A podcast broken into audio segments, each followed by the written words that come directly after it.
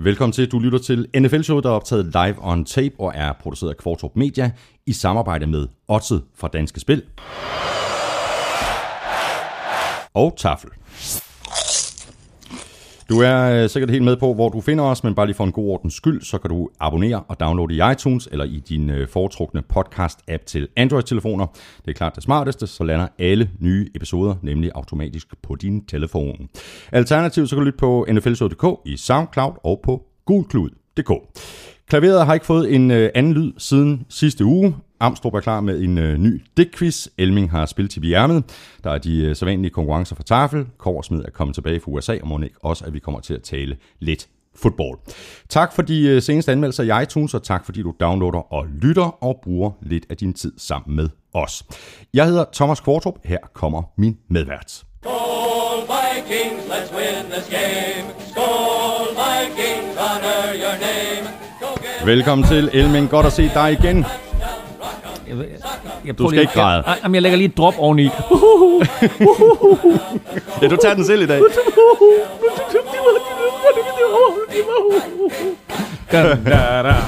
Vi er fem og fire. Ja, Jeg synes, du tager det pænt, Elming. Alt taget i betragtning. Jeg har været træner længe nok til at vide, at når din O-line går i stykker på den måde, som Vikings O-line går i stykker, så er det meget, meget svært at vinde fodboldkampe. Og trods alt, så er de meget, meget tæt på at besejre Washington Redskins. Øh, de er 5 og 4. Jeg havde faktisk troet, de ville komme lidt tilbage på hesten, men øh, nu gik jo så også Jake Long, eller ikke Jake Long, men øh, hvad hedder han? Jo, Jake Long gik ned. Så øh, det, det, det bliver ikke nemmere uge for uge at være Vikings-fan, og det bliver med garanti heller ikke nemmere uge for uge at være Sam Bradford, selvom de faktisk har spillet sig lidt op, efter at de øh, fik uh, ny, Men han spillede ny faktisk- offensive coordinator. Han, han spillede i virkeligheden en, en OK kamp, Sam Bradford. Han spillede i hvert fald en god anden quarter. Ja. Jeg har faktisk en optagelse Ja. ja. af, af dig, Elming. Øh, da du sad og så den her kamp, øh, der sagde du sådan her. der er huller over det hele. Da du kiggede på Vikings O-line, ikke? Nej, det var der ikke, for så har vi jo gjort det godt. Så har vi jo virkelig, så har vi jo, hvis der var huller over det hele, så har vi sendt Mad- Mad- Madas Yarder op i de huller der, og så går han og løbe for en masse yards, men øh, den anden vej, der var der huller. Og i hvert fald rigelig plads til, øh, til Preston Smith, jo blandt andet fra, fra Redskins, som lavede mm. to sacks og havde en interception. Så er du lige øh, kommet tilbage fra USA i går. Du var over at se øh, to øh, fodboldkampe, to aldeles fremragende fodboldkampe. Ja, altså jeg så først, øh, vi havde 30 mand med over, øh, og øh, var inde at se Pittsburgh Steelers imod Dallas Cowboys, den vender vi lige tilbage til lige om lidt. Og så så vi Monday Night kampen mellem New York Giants og Cincinnati Bengals, og begge kampe blev afgjort til aller, aller sidst. Øh, Giants vinder med et enkelt point. Øh, Cowboys og Steelers spiller måske årets bedste kamp, hmm. altså i NFL overhovedet. Øh, og så må jeg bare sige, at være i Pittsburgh, være ude på Heinz Field, og vi var jo så så heldige, at vi blev inviteret ned på banen inden kampen, så vi var faktisk ned på banen, alle 30 mand. Jeg fortalte alle de medrejsende, at hey, jeg har en lille overraskelse til, at vi skal ned på banen, og så kom vi ned på, på banen på Heinz Field, blev inviteret ind der og gik ind igennem øh, øh, stadion, før det overhovedet var åbent, og kommer ind på banen, og så siger de dernede, øh, and uh, would you guys like a picture in the player tunnel? Øh, okay. Så, så skidt pyt da. Ja, det, det, det, det, det var folk altså godt tilfreds med at få lov til at, at gå rundt der. Øhm, og så kom vi så udenfor igen og oplevede alt det tailgate, der var. Oplevede den intense stemning, der var. De fede mennesker, der var der. Øh, det var simpelthen så god en oplevelse at være i Pittsburgh. Øh, og jeg må sige, boede jeg i Pittsburgh, så er jeg sikker på, så blev man lynhurtigt Pittsburgh Steelers fan. Og det er en football city, når du kommer til lufthavnen, og du ligesom tager øh, øh, den her, det her tog, der bevæger, der bevæger dig ligesom fra terminalen og ind til ankomsthallen, så siger stemmen der, welcome to Pittsburgh, welcome to Steelers City, øh, og så videre. Og, og det første, der møder dig, det er en statue øh, af Franco Harris, og det er sådan en statue, hvor han er i gang med at lave The Immaculate Reception. Mm. Øh, så altså alt under football, alt under Steelers. Alt under fodbold her i NFL-showet, øh, Claus Og Elming. alt giver mening, Og alt giver mening. Så er det ikke nu, du hiver fat i sækken? som man siger. Altså, lige præcis. ja. Øh, Var det i dag, du sagde, at vi må komme? om et par timer. Tafelsækken. Og der skulle være en, øh, der skulle være lidt at vælge imellem. Og Ja, grill- ja, der- chicken? Grilled chicken, det er jeg på i dag. Værsgo. Tak. Chili badass, woohoo! American Ranch. Ah, det er dejligt. Det er en god pose. Altså, jamen, altså igen. Det er jo Pro Bowl igen. Det er jo mine fire yndlings. Der var havsalt og peber også.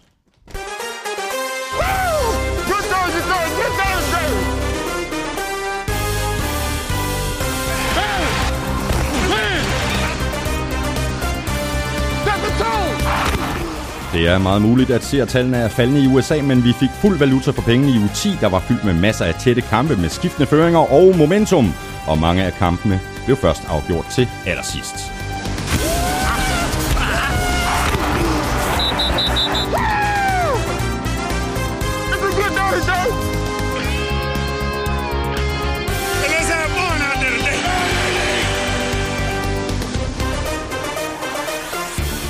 Cowboys er flyvende med 8 sejre i træk, og Dak Prescott er nu the man i Dallas. Det siger Tony Romo selv. Spørgsmålet er, om Jared Goff er the man i Los Angeles. Han får i hvert fald sin første start på søndag mod Dolphins. Jeg hedder Thomas Kvartrup, og med mig har jeg Claus Elming. Give me one now, folks. Give me one, give me one. Woo! Og Claus, lad os bare begynde med en øh, historie, der kunne tyde på, at øh, NFL er klar over, at der skal ske et eller andet, hvis øh, de her seertal ikke skal blive ved med at falde. Øh, Roger Goodell har i hvert fald i den her uge talt om at øh, trimme NFL og skære noget af fedtet væk, så tempoet kan komme op, og der er, der er flere ting i spil. Der er flere ting i spil. Øh, Prøv lige at rise op øh, de forskellige ting, som, som Godel han har nævnt. Det er færre øh, reklamer. Øh, replay, review skal gøres øh, mere øh, effektiv. Øh, og så er der også et eller andet med, at man skal øh, speede tempoet op i forhold til, når dommerne øh, de, skal, øh, de skal vurdere spil. Mm. Jamen det, og, og jeg tror ikke kun det vurderer spillet. Jeg sad øh, og tænkte over øh, det her i en fodboldkamp, øh, på, og, det, og det, var, det var næsten samtidig med, at Godel han kom ud med den her statement. Øh, der sad jeg og, og kiggede på en fodboldkamp, så tænkte jeg, hvor er det vildt, at i modsætning til alle andre sportsgrene, så er dommernes rolle så markant. Altså, og læg mærke til, hvordan de der dommer der, de er jo simpelthen, altså der er ingen tvivl om, at, at og, og det skal man også, øh, når, når man er så meget i fokus, som de er, der er ingen tvivl om, de har stået hjemme foran spejlet og øvet øh, samtlige signaler, og øvet sig i, hvordan siger jeg de her ting. Øh, men de siger jo ufattelig meget, og de er jo på ufattelig mange gange, fordi der bliver kastet ufattelig mange flag. Og det betyder jo bare, at man, man kender dommerne, man kender dommerne ved navn. Altså, hvor mange Superliga-dommere kan folk nævne herhjemme, og hvor, hvor meget går de op i, hvem der er dommer? Altså, det, nærmest aldrig jo. Mm. Altså, du går op i de spillere, der er på banen. Øh, men i NFL, der har du fuldstændig styr på, øh, hvem der er head ref. Øh, og så kommer han der, og så får han tv-tiden 15-20 gange i løbet af sådan en eftermiddag. Og det er jo vanvittigt. Altså, det kunne jeg godt tænke mig, at de skar ned på, øh, for eksempel, lad os tage en helt konkret situation, øh, en straf, som ikke bliver accepteret. Hvorfor skal dommeren stille sig op og sige, der var offside på den og den, øh, penalty declined, øh, første down, anden down, tredje down, whatever. Mm, mm. Hvorfor ikke bare, øh, hvorfor ikke bare øh, stille sig op, lige vinken af, fortsætte spillet. Mm. Øh, de fleste NFL-fans øh, er helt opmærksomme på, øh, hvad det betyder. Og er man ikke, så kan man stille spørgsmål til regelstudiet her i NFL-showet. Men det er en af de ting, de godt kunne skære ned på. Den anden, som jeg synes er øh, lidt revolutionerende, det er netop, at han siger det der med reklamerne. Mm. Tænk sig, at de begynder at snakke om, øh, og nu siger du, skal lidt af fedtet af, men altså, øh, det her, det er jo altså lidt af guldet, som de skal af. Altså, Men spørgsmålet er, om de så bare hæver øh, prisen på de reklamer, der så slipper igennem. Ikke? Altså, Altså, det bliver det- tilsvarende dyrere. Det, ja, det, det, altså, det, det, det, det kunne man sagtens forestille sig. Lige nu er der fem reklamepauser i hver quarters, plus øh, reklamepausen imellem øh, quarters. Øh, så øh, man kan sige, der er nok af dem, men øh, jeg, vil blive, jeg vil blive meget overrasket, hvis tv-selskaberne gik med til det her. Fordi tv-selskaberne finansierer jo NFL mod, at de så får ret til at sælge, øh, sælge Super, eller ikke Super Bowl-reklamer, men NFL-reklamer i det hele taget. Mm. Nu er det så et, øh, et faktum. Øh, Jared Goff starter for Rams i den kommende weekend. Øh, nu bliver det spændende. Øh, der er en mail her fra Anders Petersen, øh, der har sendt en mail til mailsnabel.nflshow.dk. Jared Goff blev lige pludselig klar til at starte for Rams. Det falder tilfældigvis sammen med, at Rams spiller på hjemmebane i LA. Seneste gang de spillede der, råbte fansene Goffs navn. Tror I, at Jeff Fisher er blevet presset til at starte ham, før han egentlig selv ønskede, at det skulle ske? Det er lidt svært at vurdere, ikke? Ej, altså, jeg, jeg, synes, jeg synes, den sidste sætning er forkert. Nå, nå før, før uh, Jeff Fisher selv ønskede, det skulle Ja. ske. Okay. Uh, og jeg skulle lige sige, fordi Goff, han ønskede, det skulle ske fra dag 1, selvfølgelig. Ja, det er klart. Øh, nej, det tror jeg ikke. Øh, Tit for lyden, og, øh, som, som jeg hører øh, fra Los Angeles, og, og det er jo ikke sådan, at jeg har en eller anden kilde øh, hos Rams, men simpelthen bare ved at læse nogle lokale medier, det er, at det her, det var Jeff Fishers beslutning. Mm. Øh, han er ikke blevet presset fra nogen sider, men han tog beslutningen selv. Og når man har set på, hvordan Case Keenum han har spillet over de sidste tre uger, øh, så kunne det være sket i sidste uge, det kunne være sket i forrige uge, men jeg tror ikke, at det er tilfældigt, at det bliver på hjemmebane. Hvorfor starte ham i en eller anden udekamp? Hvorfor ikke give ham den hyldest og bygge noget op til hjemmepublikum, der sidder 90.000 tilskuere der, og de siger, nu skal vi ind og se Jared Goff spille for første gang. Vi skal se debuten for den her unge knægt. Vi skal se en ny æra begynde i Los Angeles. Og det var jo også der, hvor Jeff Fisher, han var en lille bitte smule tvetydig, fordi han sagde, quote on quote, jeg vil ikke sige, at det er starten på en ny æra, eller starten på en ny tid, men det er det på mange måder. så var sådan lidt, undskyld, okay, hvad? godt så. Så det er starten på en ny æra. Vel at mærke, hvis Jared Goff kan leve op til det faktum, at han vil drafte som nummer et. Ja, præcis, og man kan godt lige pege på et par, par, par, par forsvarsspillere fra Dolphins, øh, som han måske nok kommer til at hilse på i løbet af den her kamp. Su! Su! ja. Og så bliver det så ikke øh, nemmere øh, at være Chicago Bears-fan de næste øh, fire uger. Altså Jeffrey har nemlig fået fire kampes karantæne for at benytte ulovlige stoffer. Ja, han øh, siger, at øh, jeg kan ikke huske, hvad det var, han fejlede, men han tog et eller andet øh, stof, øh, eller han tog et eller andet produkt, hvor det her stof så øh, er i, og han siger jo selv, at han, øh, han selv er meget opmærksom på, hvad han, hvad han øh, putter i kroppen, øh, hvad han spiser, og det står direkte i NFL's direktiver, at du kan komme med nok så mange undskyldninger omkring, hvad det er for et produkt, du har taget. Øh, hvis det indeholder ulovlige stoffer, så er det dit ansvar. Mm. Og kort fortalt, så, så, så hedder reglen, du er ansvarlig for, hvad du kommer i din krop. Og så er det uanset, hvem der har adviseret dig, og øh, sågar hvis, hvis, hvis du finder det her over en liste, hvor der ikke angiveligt skulle være øh, ulovlige produkter i, ulovlige stoffer i, så er det stadigvæk dit ansvar. Og han har taget et eller andet produkt, siger han, hvor der så har været nogle ulovlige stoffer i, øh, og det er han blevet bustet for at få fire dages karantæne. Så er der også en, der er blevet øh, bustet i Minnesota. Uh, han har fået øh, sparket. Det er Blair Walsh. Uh, man vil sige, at øh, Vikings organisation ramte vel den lige i røven, og det er vel det modsatte, man kan sige om Blair Walsh. Har du, Øh, hvor, hvor, hvor, hvor, mange, hvor mange af de der øh, jokes i overført betydning omkring sparkespillet har du øvet dig i på forhånd? Den kom øh, fuldstændig som skidt fra en spædekald, den her, og der var kun én.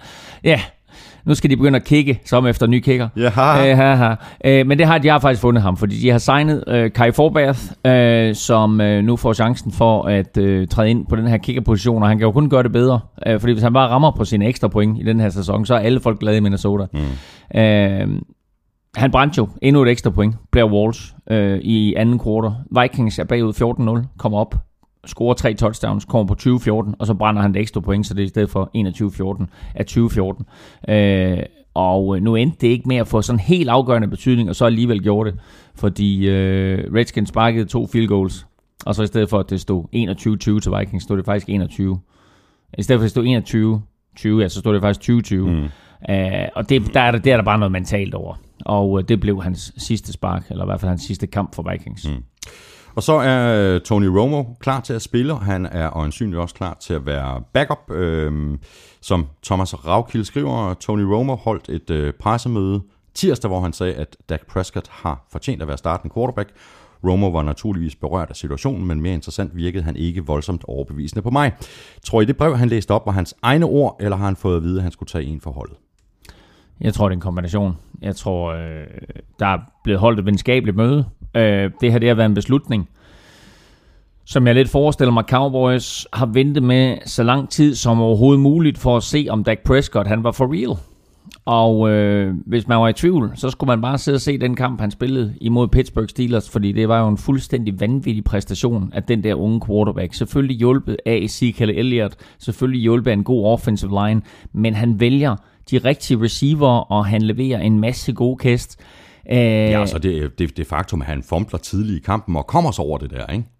Jo, altså, øh, og, og der er et, et play, der er faktisk et touchdown af Ezekiel Elliott, som er et kastespil, hvor han øh, kommer ud af det kastespil med det, der hedder audible, altså ændrer spillet på line of scrimmage, ser, at der er et hul i højre side, kalder spillet til Ezekiel Elliott, og Elliott han scorer.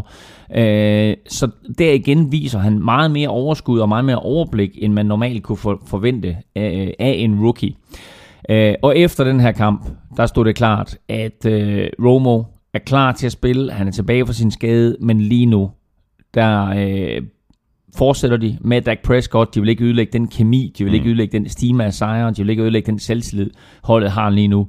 Øh, og Romo sagde, Dak Prescott har fortjent at spille. Han har gjort sig fortjent øh, via sine sejre til at være vores quarterback.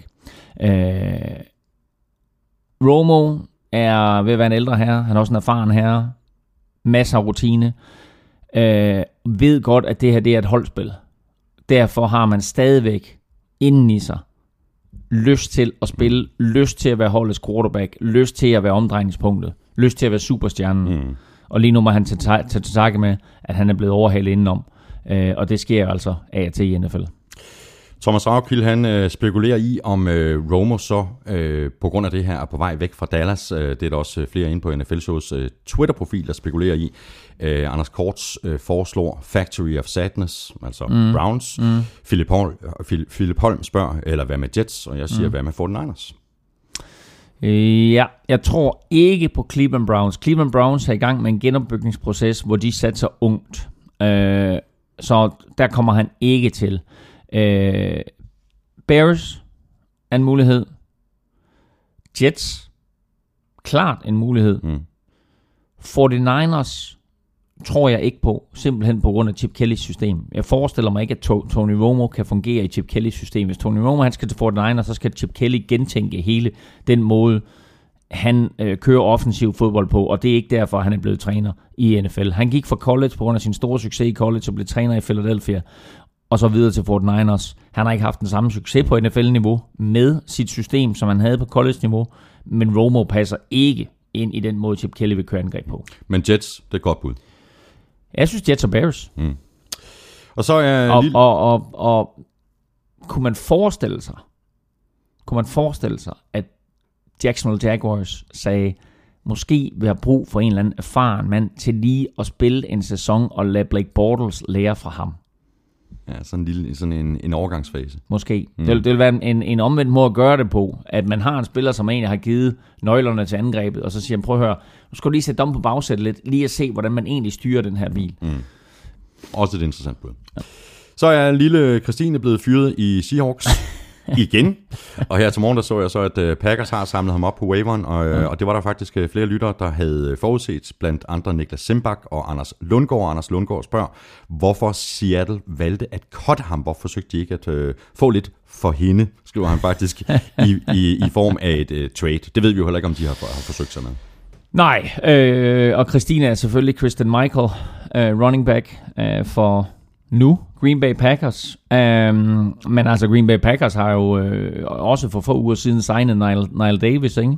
og smidt ham videre, og øh, nu signer de så Christine, og så må vi se, hvad der sker med hende. Mm. Uh, men for lyden fra Seattle øh, er, at det her, det var øh, performance på fodboldbanen, og ikke noget som helst ballade udenfor, der gjorde, at de kottede ham. Øh, og det må man jo, øh, der må man bare tage, tage, tage hatten af for, for, for de spillere, som, som er kommet ind fra sidelinjen øh, hos Seattle, at, at Christian Michael, som jo vandt jobbet i preseason, pludselig øh, er blevet overflødig, og mm. pludselig er man i stand til at sende ham videre, uden som sådan at forlange noget for ham. Ja, og nu, det, nu, nu taler jeg om CJ ProSize i, i, i Seattle, og så kommer Thomas Rawls så tilbage fra sin, fra sin skade. Så ryger vi i øh, Elmings regelhjørne nu. Ja. Øhm, her er et uh, tweet fra en glad lytter af showet fra Chile. B. von Wurden. Jeg, jeg keder det, hvis jeg, ja, ikke, ja. hvis jeg ikke lige... Jamen, det er da fedt, vi har lytter i Chile. Ja, vi har lytter overalt. Der kommer ja. også noget fra Australien og alle mulige steder. Øhm, B. von Wurden øh, skriver reglen for tid til snap. Hvornår er det henholdsvis 25, og hvornår er det 40 sekunder? Jamen, øh, altså helt ærligt, så, så kan det godt være en lille smule forvirrende, men generelt set, så er det altid 40 sekunder.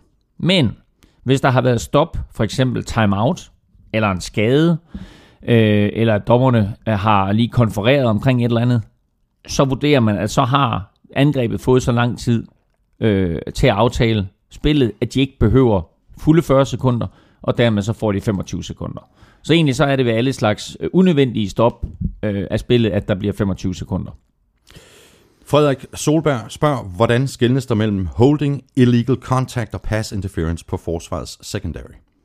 Jamen, det er lidt øh, det samme, som vi havde i sidste uge. Det her det går nok lidt anderledes. Øh, hvad siger du? Holding, illegal contact og pass interference. Mm.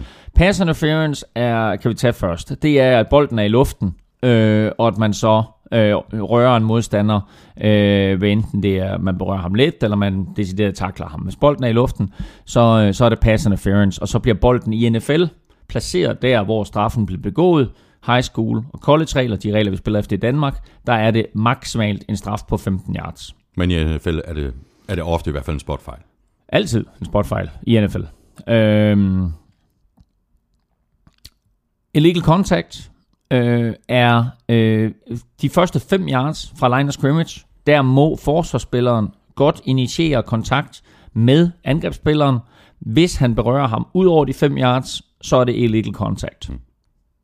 Øh, og så er det lige meget, om bolden er i luften eller ej. Man kan sådan set sige, at hvis bolden er i luften, så går det fra illegal contact til pass interference.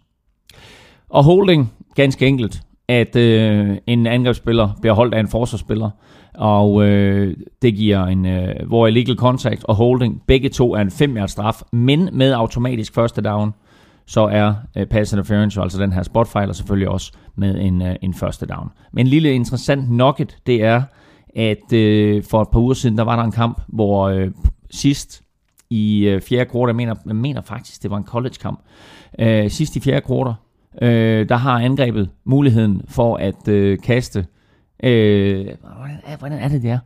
Øh, men øh, i stedet for, øh, det må næsten være en college-kamp, for ellers så vil den blive dømt anderledes. Jeg skal lige tænke mig om her, Thomas, fordi forsvarsspilleren gik simpelthen bare ind og holdt angrebsspillerne. Mm. Øh, og så gik alt tiden. Og det vil sige, at øh, i, i det øjeblik, at altid den gik, så vidste man, så var der kun et spil tilbage. Og det er sådan set en omgåelse af reglerne på en eller anden måde. Det var selvfølgelig en 5 straf. Men man vidste også, at altså, nu er der kun et play tilbage.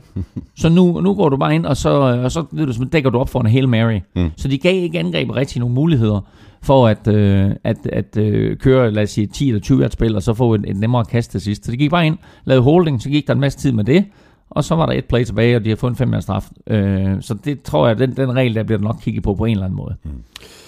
Så har vi øh, et spørgsmål her fra en Eagles-fan, Nils Christian Friborg. Øh, hvordan er reglerne for false start for de spillere, som ikke er en del af den offensive linje? Jeg så en kamp med Eagles, hvor Carson Wentz blev kaldt for en false start. Hvordan bliver en quarterback kaldt for det? Jeg synes da tit, at de laver en masse bevægelser og råber en masse for at snyde modstanderne, og at der så ikke bliver dømt noget for det. Øh, ja, og det er heller ikke sikkert, at det nødvendigvis var Carson Wentz, der begik den, men forestil dig, at Carson Wentz, han tror, at snappet er på et, og går op bag ved sin center og siger, hold! Og så sådan set bevæger sig, ligesom om, at snappet kommer, fordi han tror, nu skal jeg have bolden i hånden, men centeren bare står stille med bolden. Så har bolden ikke bevæget sig, det vil sige, at det er ikke en straf på centeren, men en straf på Carson Wentz. Og så ved man så ikke, om det er Carson Wentz, der troede, det var det forkerte snap count, eller det var centeren, der troede, det var det forkerte snap count. Men dommerne kan kun råbe Carson Wentz's navn op, mm. uanset om det var centeren, der havde lavet fejlen. Så har Niels Christian et, øh, et spørgsmål mere. Øh, han spørger, hvorfor en receiver, som går i motion, ikke er skyldig i en false start, øh, for han starter vel også på line of scrimmage? Øh, nej, det gør han jo faktisk ikke. Alle receiver, der går i motion, starter minimum 1 yard bag ved line of scrimmage. Der er ingen, der må gå i motion, som er på line of scrimmage. De syv mand, der står på line of scrimmage, de må ikke gå i motion. Det er de fem offensive linemen, og så en spiller på ydersiden af de fem offensive linemen. Han kan være tæt på, en tight end, eller han kan være langt fra, en split end, også tit kendt som wide receiver. Men de syv mand, der, er, der står på line of scrimmage, de må ikke gå i motion. Og der fik vi svaret på det spørgsmål. Er, har du mere? Øh, nej, jeg skulle bare lige tænke mig om, om uh, motion. Nå ja, og så, og så må man jo sende en mand, men der er jo en mand, der må løbe langs line of scrimmage, øh, mens bolden bliver snappet, og han kan ikke dømmes for øh, illegal motion eller false start. Jesper Pue skriver, jeg har haft den fornøjelse at introducere min kæreste for NFL. Der er en enkelt ting, hun ikke kan lade være med at være skeptisk over for. De orange stænger, der viser dommerne og spillerne, hvor næste første down er. Mm. Hun er specielt skeptisk over, øh, hvordan det kan være et præcist system, når stængerne pludselig bliver flyttet midt ind på banen. Jeg har aldrig rigtig tænkt så meget over det, men kan I hjælpe mig og hende? Et, så er det jo øh, nok noget af det eneste, som ikke er tv-baseret eller elektronisk i NFL. højteknologisk sport, øh, og så har man øh, nogle folk stående på sidelinjen med nogle orange stænger, og de her folk er jo bare kendt som The Chain Gang. Og øh, de kommer så ind på banen for at se, om der er første down og strækker kæden ud, og enten så har bolden lige nået det, eller den har ikke nået det, og, og så går publikum jo helt amok, og man tænker, at det her det er jo oldnordisk. Mm. Og kan, og kan kæden øh, flyttes? Kan man komme til at lave en fejl? Nej, det kan man sådan set ikke, fordi i det øjeblik, at øh, kæderne bliver flyttet, øh, altså lad os sige fra en første down til, lad os sige fra en tredje down til en første down, så flytter dommerne kæderne. I det øjeblik, de flytter den, så har de sådan en lille markat, som de sætter på på øh, yardlinjen, og det vil sige, at de ved, den her, ud fra den her 5 yard linje, eller 10 yard linje, eller 15 yard linje, der sidder det her markat, og det vil sige, når de så rykker kæden ind, så sætter de det markat på den samme linje ind midt på banen. Så kæden er præcis på den samme måde inde på banen, som den er ude på sidelinjen. Martin Torp øh, spørger, hvordan ser I på styrkeforholdet mellem AFC og NFC? Det er et meget interessant spørgsmål, fordi jeg har i Så er vi derude af regelhjørnet nu igen. Det er vi. Ja. Vi hopper ud af reglerne. Ja. Øhm, det er et meget interessant spørgsmål, fordi jeg har i, i mange år anset NFC for at være den øh, stærkeste konference, men spørgsmålet om det ikke er, er tippet tilbage til, til AFC. Jeg vil da umiddelbart vurdere, at... Jamen, jeg vil næsten sige, at, at det, det har været sådan on off, så mange år, så var det NFC, så var det AFC, altså så virkelig, virkelig mange år, mm-hmm. ikke? Øh, og så synes jeg jo faktisk, at, at det her med, at NFL vil gøre ligaen så jævnbyrdig på tværs af holdene, jo rent faktisk også har, jævn, har, har ramt den sådan, så den er blevet jævnbyrdig på, to, på, på tværs af konferencerne. Og øh, nu her vil jeg sige, hvis man, øh, vi kan lige, nu kommer vi tilbage til mit momentometer senere, men hvis man ser på AFC West for eksempel, Præcis. Den altså, trækker altså voldsomt så, op, så, ikke? så ligger der altså tre hold i top 6, plus at vi har Patriots foruden dem. Øh, så, så altså øh, umiddelbart så vil jeg sige, at, at, øh, at AFC West måske, eller AFC i det hele taget, måske er en smule stærkere end NFC lige nu, fordi i NFC er der Dallas Cowboys, og så er der sådan set ikke rigtig nogen, som har, har, har vist, at de er i den klasse. Altså Atlanta Falcons er der, men ud, altså Seattle Seahawks selvfølgelig. Ja, men NFC Vest, som, som Seattle Seahawks spiller Ja. i, er jo slet ikke den samme øh, Nej, nej, øh, division ikke. som bare for tre år siden. Nej, altså så lige nu der vil jeg sige, at, at AFC er den stærkeste. Mm. Vi er enige. Morten Levisen øh, skriver, hvordan er det gået til, at NFC East mod forventning på ingen måde er NFC Least i NFL i år. Øhm, ja. Hvad siger du? Øh, nu skal vi tage dem øh, hold for hold. Cowboys, øh, Dak og Ezekiel. Ja, uden tvivl. Øh, Og et forsvar, som er meget, meget undervurderet. Ja. og som har spillet rigtig godt, mm. og har en skadesfri Sean lige på banen. Mm. Giants, opgradering på forsvaret, har gjort øh, det hold bedre.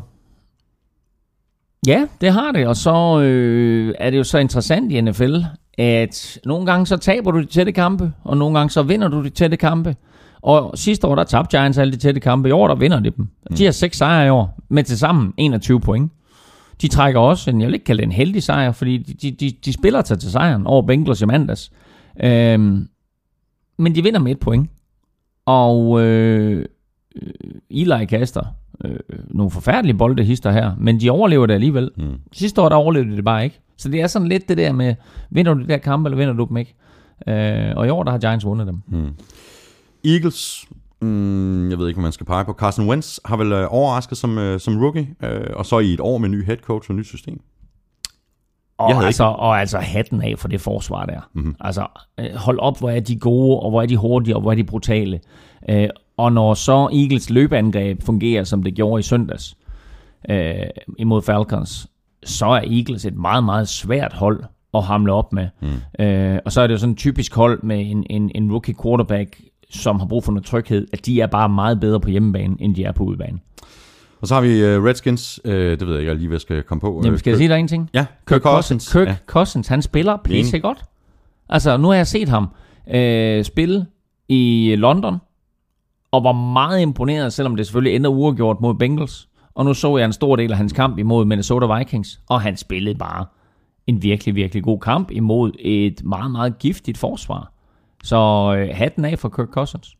Og hatten af for, øh, for den her division, altså der er bedre, end vi øh, formodede, at den ville være øh, før sæsonen. Og nu løber vi lige de fire hold igennem, men lad mig øh, komme med en overordnet pointe, og det er det her, vi har talt om, og som vi også nævnte lige før, NFL's øh, forskellige ting, de gør for at gøre ligaen så jævnbyrdig som muligt. Og det er, at du på et eller andet tidspunkt har en bryggelknap, og så er der nogen, der altid bliver ved med at være bryggelknapper, som Cleveland Browns og Jacksonville Jaguars.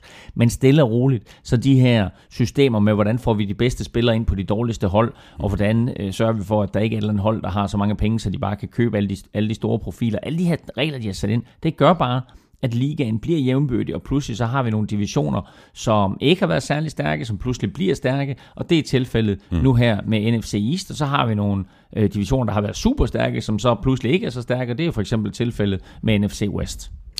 Så har vi et spørgsmål her fra Dan Bering omkring uh, prevent defense. Uh, han skriver, jeg forstår pointen i, at man er stort foran og ikke ønsker at smide føringen over bord, men har man ikke igennem næsten et helt opgør bevist, at man med en stor føring har gjort det rigtige hele kampen indtil nu, Uge efter uge, der kommer flere hold tæt på en udligning i de døende minutter, fordi speederen bliver sluppet, og garbage time bliver et tema. En rigtig, rigtig god pointe. Øh, og nogle gange så tænker man også, hvorfor fortsætter de ikke bare øh, på samme måde? Mm. Men der sker bare noget inden for de sidste 5 minutter af kampen. Øh, og et, det der sker, det er jo, at angrebet, modstandernes angreb, altså lad os sige det angreb, der er bagud, jo pludselig ofte ændrer taktik. Fra at de går fra deres traditionelle angreb, så går de jo i det, man kalder two-minute offense, og selvom det hedder two-minute offense, kan man godt starte det tidligere. Øh, og det vil sige, at mange af de defensive ting, du måske har gjort, tidligere har haft succes med, at pludselig så er det jo en andre ting, du skal forholde dig til på angrebet. Og der er modtrækket jo ofte at gå i prevent.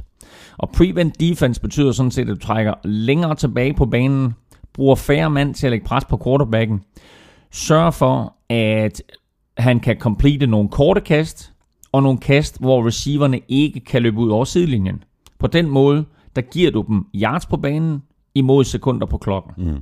Det er hele det trade-off, man laver. Og det er vurderingen... Og man forsøger at undgå det store spil. Jamen, det er jo det, at du trækker så langt tilbage, så du, så du ikke får det store spil imod dig. Øhm, Går vi et par uger tilbage, så besejrede Detroit Lions Minnesota Vikings, hvor Vikings gik i prevent med 23 sekunder tilbage, og det burde næsten være umuligt for Matthew Stafford og for den situation til at lykkes. Vikings dækkede sidelinjerne, og de dækkede dybt. Og det vil sige, at der rent faktisk var et hul i midten af banen. Og det udnyttede Stafford til at complete et kast ned igennem midten af banen. Et play, som de har øvet og sat ind, fordi de vidste, at det her vil virke imod prevent defense. Ikke nødvendigvis Vikings prevent defense, men bare prevent defense i det hele taget. Han completer det kast der til 40-linjen. Og så sprinter hele holdet op. Det vil sige, at alle er coachet. Den offensive linje, 130-135 kilos drenge, bliver bedt om, nu sprinter I op, stiller I op, og så uanset hvor forpustet I er, så får I smidt en hånd i jorden, og så står I stille i et sekund, og så spiker vi bolden. Mm. Og det gør de med to sekunder igen, og får sparket det udlignende field goal. Det er god coaching, og det er en måde at slå et prevent defense på. Men man kan sige, kort fortalt, den beringspointe er rigtig, rigtig god. Hvorfor fortsætter man ikke bare med det, man gør? Og nogle gange kunne jeg også godt tænke mig, at holdene gjorde det. Mm. Men situationerne, måden spillet bliver spillet på, ændrer sig bare, hvis et hold er bagud sidst i kampen. Vi lige nå at runde øh, Morten Andersen, der jo er i øh, semifinalen igen til at komme i uh, Hall of Fame. Altså, han bliver ved med at presse sig på. Øh, og på et eller andet tidspunkt, der håber jeg da på, at NFL de får øjnene op. Udfordringen i år bliver lidt, at Adam Vinatieri bare har været på alles læber. Mm. Og det mens han stadigvæk er i ligaen. Og der er stadigvæk minimum fem år, måske seks eller syv, til Adam Vinatieri han bliver aktuel. Men spørgsmålet er, om NFL-komiteen eller Hall of Fame-komiteen de sætter sig ned og så siger, vi skal også lige have Morten Andersen ind, og så kan vi vælge Adam Vinatieri ind der om, om mm. 5, 6, 7 år. Det tror jeg ikke kommer til at ske. Så selvom Morten Andersen rent faktisk er i selskab med nogle spillere i år, som man kunne sige, jamen der har hans indsatser der på banen været bedre, øh, længerevarende, haft øh, flere afgørende spark, afgørende situationer end nogen anden spiller, så øh, har han ikke vundet en Super Bowl, og han står bare i skyggen. Allerede nu er Adam Vinatieri. Øh, så Morten får det svært. Men heldig, han er i, øh, han er i semifinalen. Ja, vi og simpelthen er, så meget fingre for, men det skal også til at være nu, ikke? Altså, det skal netop, til at være nu. Det skal ja, ja. Men der er 26 spillere, som er udvalgt nu her i semifinalen. Det bliver så skåret ned til, øh, til 15 her en gang øh, i øh, december. Og øh, lige et hurtigt overblik, jeg nævner ikke dem alle sammen, men der er nogle meget interessante spillere imellem. Øh, for eksempel safety Steve Atwater, offensive tackle øh, Tony Boselli, receiver Isaac Bruce, guard Alan Faneca fra Steelers, LaDainian Tomlinson, Heinz Ward, Kurt Warner med flere. Og nu er det blevet øh, tid til ugens tips fra min øh, højt betalte fantasy-korrespondent i sidste uge. Der var øh, Korsmed ramt af, jeg ved faktisk ikke rigtig, hvad det var, han var ramt af. Men han sang i hvert fald The på... New øh, York på Blues. ja, han sang på bagkant af, af det her amerikanske øh, præsidentvalg. Øhm, Peter, du har fået dansk jord under fødderne igen. Er det, øh, er det godt og trygt at være hjemme igen? Ja, tak for det, Thomas. Øh, Jeg ved faktisk ikke lige, hvad det var, der ramte mig og resten af verden i sidste uge, men jeg er naturligvis vildt begejstret for at have dansk muld under fod igen. Og derfor så har jeg også taget ud til min morbrors landejendom i Nørreborg, hvor jeg står nu. Og lad mig derfor hylde den, øh, den danske kanonminister Bertel Hård og indlede med et, et grundvisitat, som for alvor fortæller noget om os danskere. Vi er ikke skabte til højhed og blæst ved jorden at blive, det tjener os bedst. Ja, eller var det Lille Palle, der lavede? Ja, nu kommer jeg faktisk lige i tvivl. Nå, men apropos kulturelle særkender, så har jeg også hævet et ærke-amerikansk koncept med hjem til den her uges fantasy-analyse. Jeg serverer noget så udansk som en vaskeægte omgang do's and don'ts. Altså en spiller, som du bør overveje at udstede et øh, fantasy-pas til, og en spiller, som, ja, ham kan du roligt lade sejle i sin egen waiver-sø. Den lille og vævre rookie Tyreek Hill er lidt ligesom Bertels vredesudbrud kommet ud af ingenting. Han blev draftet i femte runde og brugte de første par uger på primært at lege returner. I mellemtiden der har Jeremy Macklin døjet med skader, og det har altså åbnet døren for Hill. I weekendens opgør mod Panthers, der nåede han op på hele 13 targets, hvilket han forvandlede til 10 grebne bolde og små 100 yards. Han er eksplosiv og farlig med bolden i hænderne, og så skal han altså i weekenden møde en Buccaneers secondary, der er præcis lige så skarp og ædrolig som en fredagsbar hos Johnny Mansell. Mit råd i forhold til Tyreek Hill er, do it. Hiv ham ind på dit hold. I Los Angeles er det endelig blevet Jared Goff-tid. Jeff Fisher og resten af trænerstaben har endelig fået nok af at kigge på Case Keenums tragikomiske forsøg på at sætte point på tavlen. 2016-draftens efter sine mest sikre og NFL-forberedte quarterback får nu chancen for at bevise, at han er Rams store investering værd. Rationalet hos Jeff Fisher og company må være, at det umuligt kan blive meget værre. Og det er da også muligt, at de har ret. Men Goff havde altså i preseason lige så svært ved at finde sit fodfæste i NFL-land, som en somalisk bådflygtning har det ved et årsmøde hos Dansk Folkeparti. Tiden vil vise, om Goff er manden, som kan hente titler til Rams, men på den korte bane er mit klokkeklare fantasy-råd. Don't do it. Lad andre ligge og råde med det. Men jeg må løbe igen, Thomas. Jeg har, øh, jeg har lovet at, at give den op med at få repareret den syvfodede vendeplov. Og er der noget, som mine kompetencer egner sig til, så er det da manuelt arbejde med tung landbrugsmekanik. Mit navn er Peter Korsmed, og jeg er Danmarks bedste og eneste fantasy-korrespondent. Og tak for det, Peter Korsmed. Det er godt, at han er, han er vel hjem igen, og han er kommet over den der, den der grillfest hos Wiener. Jeg har kun et spørgsmål. Men hvor er Todd Gurley? Følg Korsmed på øh, Twitter på snabel af Korsmed. Vi skal have quizzen. Åh, oh, Det er tid til quiz, quiz, quiz, quiz, quiz. det er nemlig lige præcis det, det er. Det er blevet tid til quizzen. Og jeg havde, har øh, op til flere sjove emner. Jeg tror, jeg gemmer nogle af dem. Øh, men der var en enkelt, som bød sig på, fordi jeg jo var så heldig i mandags at være på MetLife Stadium. Øh, klædt i blåt, fordi Giants spillede hjemme. Klædt i blåt, fordi der sad 82.500 tilskuere. Øh, udsolgt til et Monday Night opgør imod Cincinnati Bengals. Og jeg forberedte mig på den her kamp, fordi jeg skulle give et øh, lille oplæg til øh, de 30 medrejsende, øh, og øh, var jo sådan set øh, lidt overrasket over at finde ud af, at MetLife er det næst største stadion i NFL. Mm-hmm. Øh, og mit øh, spørgsmål til dig her, det går ganske enkelt på, hvad er det største stadion i NFL? Og så tænker du, det er Dallas Cowboys. Ja, det var lige præcis det, jeg tænkte. Præcis. Og det vil alle sidde og tænke. Øh, og det kan holde 105.000, hvis øh, det er på makskapacitet. Men det officielle tal for Dallas Cowboys øh, AT&T Stadium, det er faktisk 80.000. Så det figurerer faktisk kun øh, som nummer 5 på listen. Øh, og derfor så er det her øh, lidt mere tricky, tricky end øh, som så. Hvad er det største stadion i NFL? Jeg har også en quiz til dig, øh, Claus Elming. Ja, det har en, du vel. øh, en digt-quiz. Og er det blevet til en digt? Ja, ja, det er en digt-quiz. Ja. Øhm, nu skal du høre, jeg tror ikke, øh, jeg, jeg, jeg tror godt, du kan den her. Jeg Okay. tror, du nakker den. Okay. 5 og 0, skål. 5 og 1, shit. 5 and 2? No. 5 and 3? You kidding me? 5 og 4? En flok lilla små piger. Vikings efterlyser første downs, men hey, kunne være værre, kunne være Browns. Fra 0 og 0 til 0 and snart 30, PS hvor fan er egentlig Todd Gurley. 0 og 16 er sjældent set, men hvornår er det egentlig sidst sket?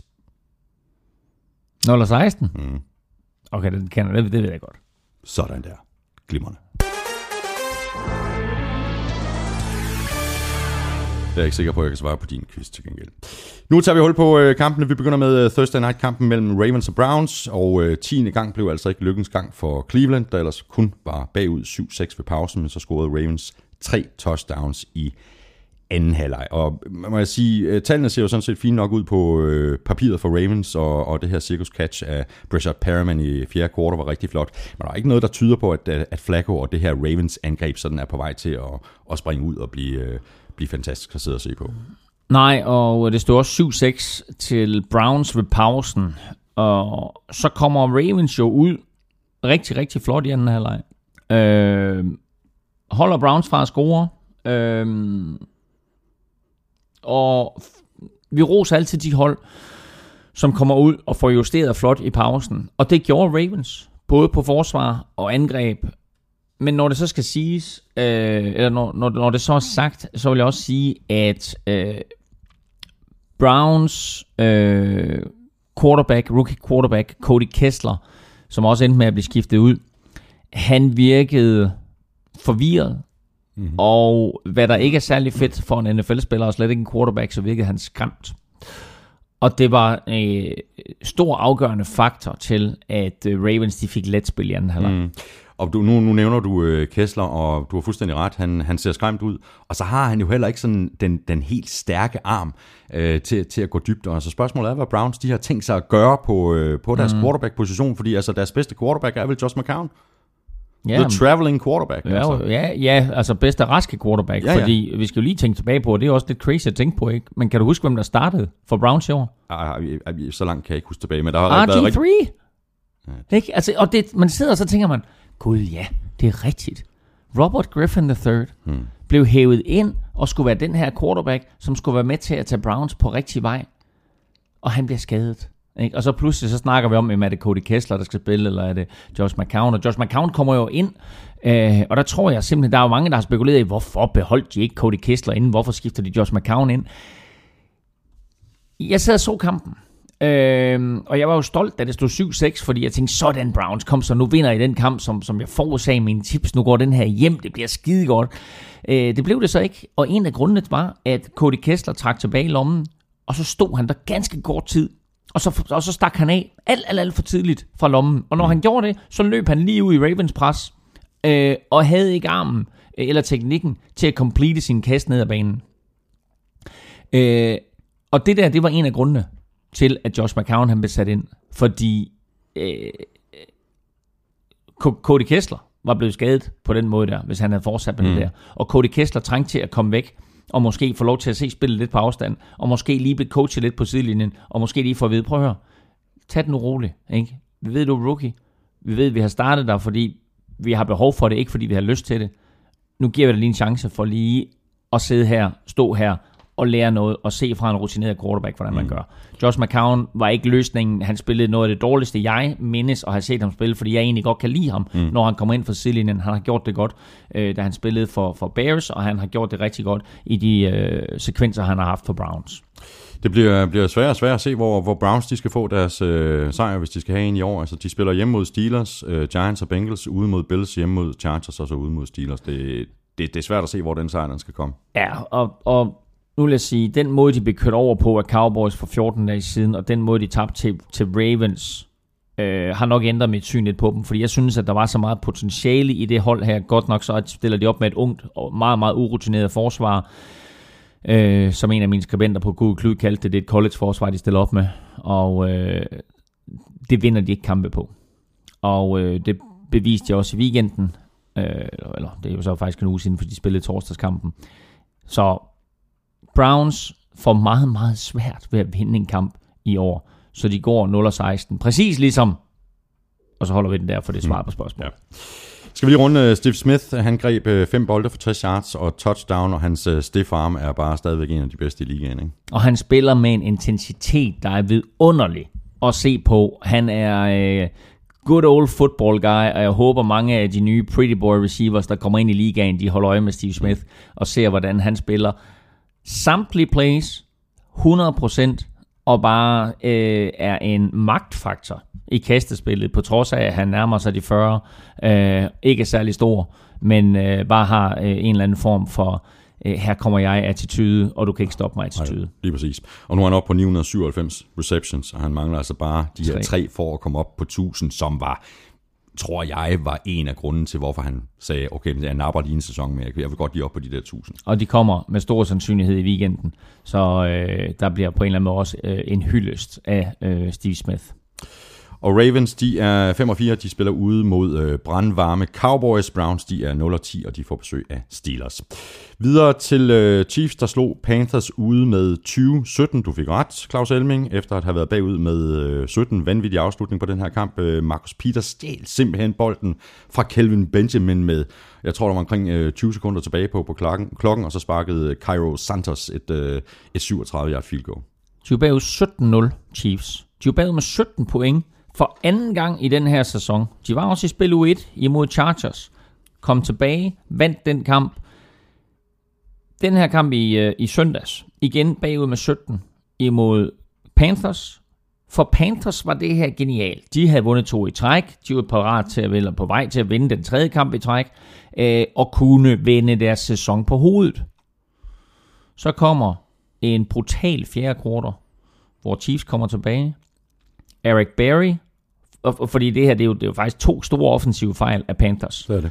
Cam, Cam Newton kaster et, hor- et horribelt kast, som bliver interceptet af Eric Berry, og så laver Eric Berry sin version af Landon Collins, væver sig vej igennem Panthers øh, angreb, som jo her er blevet et forsvar, øh, og får scoret.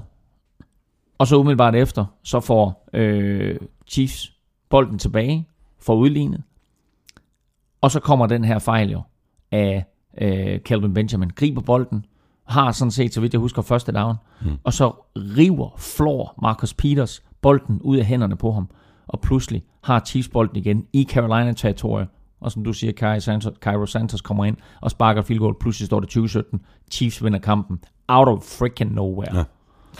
Panthers, de er 3-5 nu. Øh, de skal vinde deres sidste syv kampe for overhovedet at have en, en chance for at nå slutspillet. Jeg forstår ikke rigtigt det her angreb. Altså, Cam Newton, han lignede sig selv i, i, øh, i, i tre et halvt kvarter, kan man sige. Øh, endnu en skuffende dag for Calvin Benjamin. Øh, endnu en skuffende dag for Jonathan Stewart, synes jeg.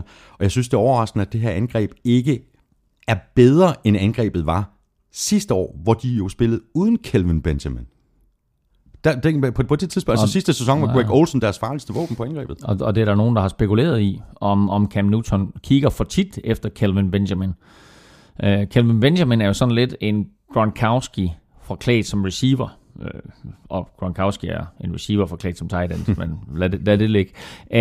Uh, stor, stor dreng, uh, vinder mange af de der jump balls, uh, og er uh, umulig at få bolden fra.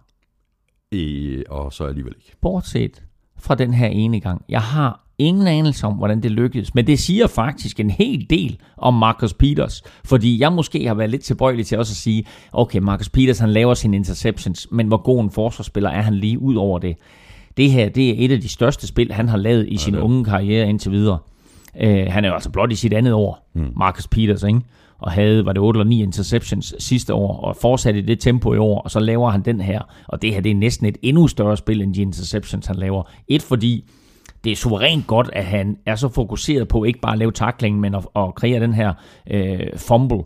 Øh, og, ja, det, og han slår jo ikke bolden ud af og, hænderne på ham, nej, han tager den. Han tager den, øh, og han ved, at han har hjælp fra, fra en eller to andre forsvarsspillere, som er med til øh, at få taklet Kelvin Benjamin. Så mens de er sikre på, at de får taklet Kelvin Benjamin, så er han fokuseret på at få fat i bolden og flå den løs. Og det lykkes. Tidspunktet, det lykkes på, stedet, det lykkes, er jo genialt. Og det er bare et kæmpe forsvarsspil. Og måske, altså på trods af alle de her store plays, Marcus Peters han har lavet i, den i det her landet år, han har været i ligaen, så er det her måske det enkeltstående største play, han overhovedet har lavet til dato. Og Chiefs, de er 7-2, og jeg tror, jeg nævnte det i sidste uge. De flyver under radaren. Det er ikke specielt uh, fancy, uh, Ikke Chiefs. på mit momentometer. men de er effektive. de er super effektive, og de finder måder at vinde deres kampe på. Ja. Femte sejr i træk, og hvis vi regner sidste sæson med, så har de nu vundet 17 af deres seneste 19 kampe. Det er jo fuldstændig vildt. Ja, og det er det, og derfor så er det også vildt, som du siger, at de flyver under radaren. Hvis sæsonen sluttede lige nu, så vil de være anden seed i AFC, kun overgået af Patriots.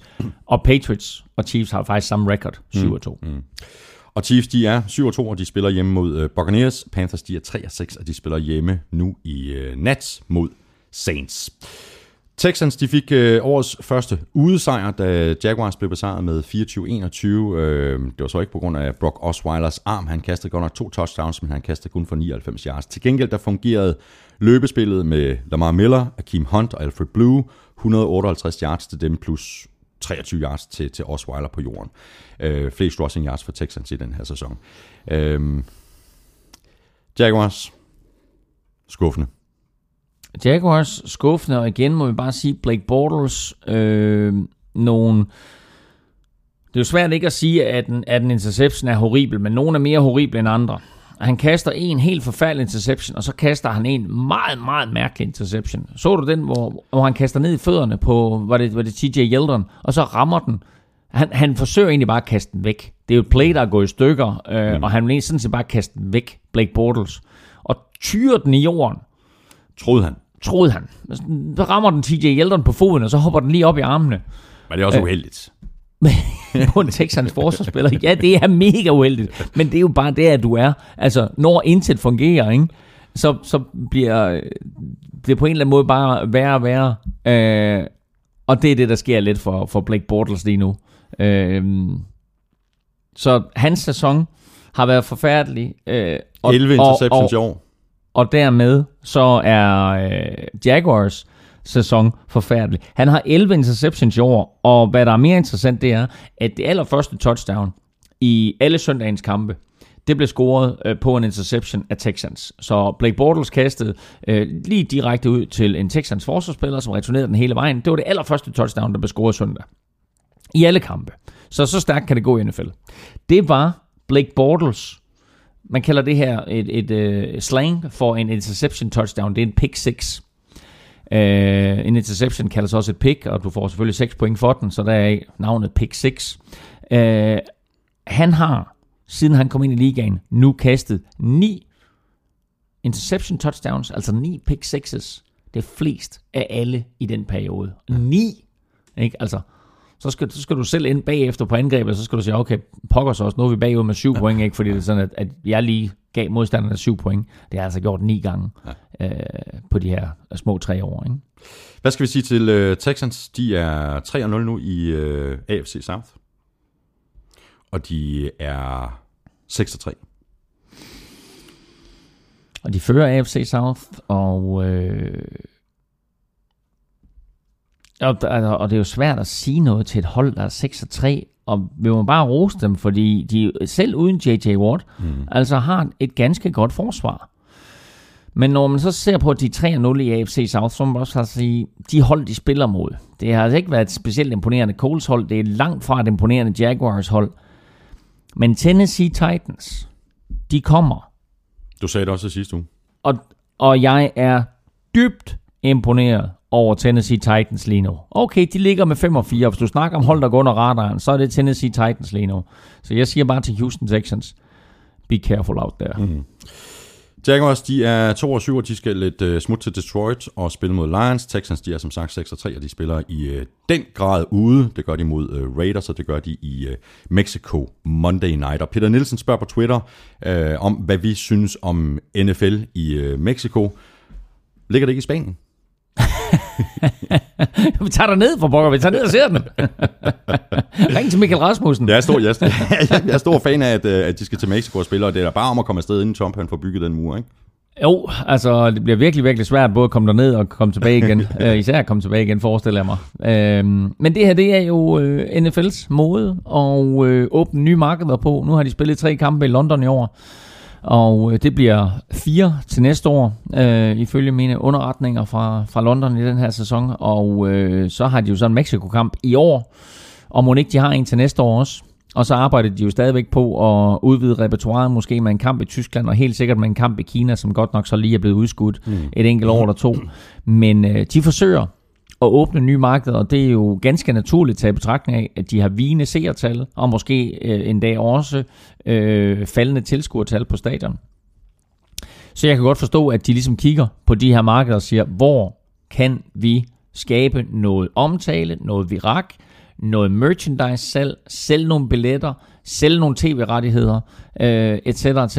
Øh, fantasy football er en kæmpe indtægtskilde, og de åbner også op for, at der bliver, nu skal der spilles masser af fantasy football i Mexico. Forestil dig, at der pludselig er et potentiale på, kan der bor 1,1, 1,2 milliarder i Kina, så lad os sige, at en femtedel af dem øh, får de overtalt til at blive NFL-fans. Ikke? Altså, det svarer nærmest til, til hele den amerikanske befolkning. Mm, jo, ikke? Altså, det er, jo, det er jo fuldstændig vanvittige markeder, og det her NFL er bare en forretning.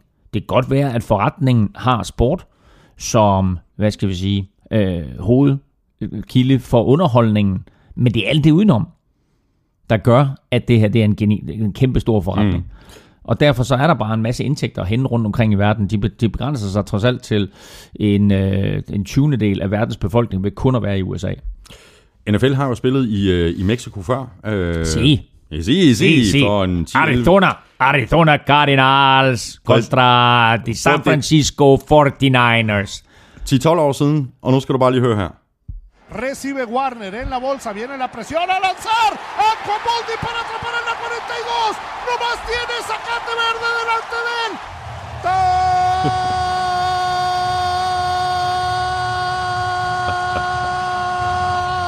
Touchdown! Arizona! Anquan! The Iron Man! Kurt Warner and Juan. Excelente trabajo. Og så.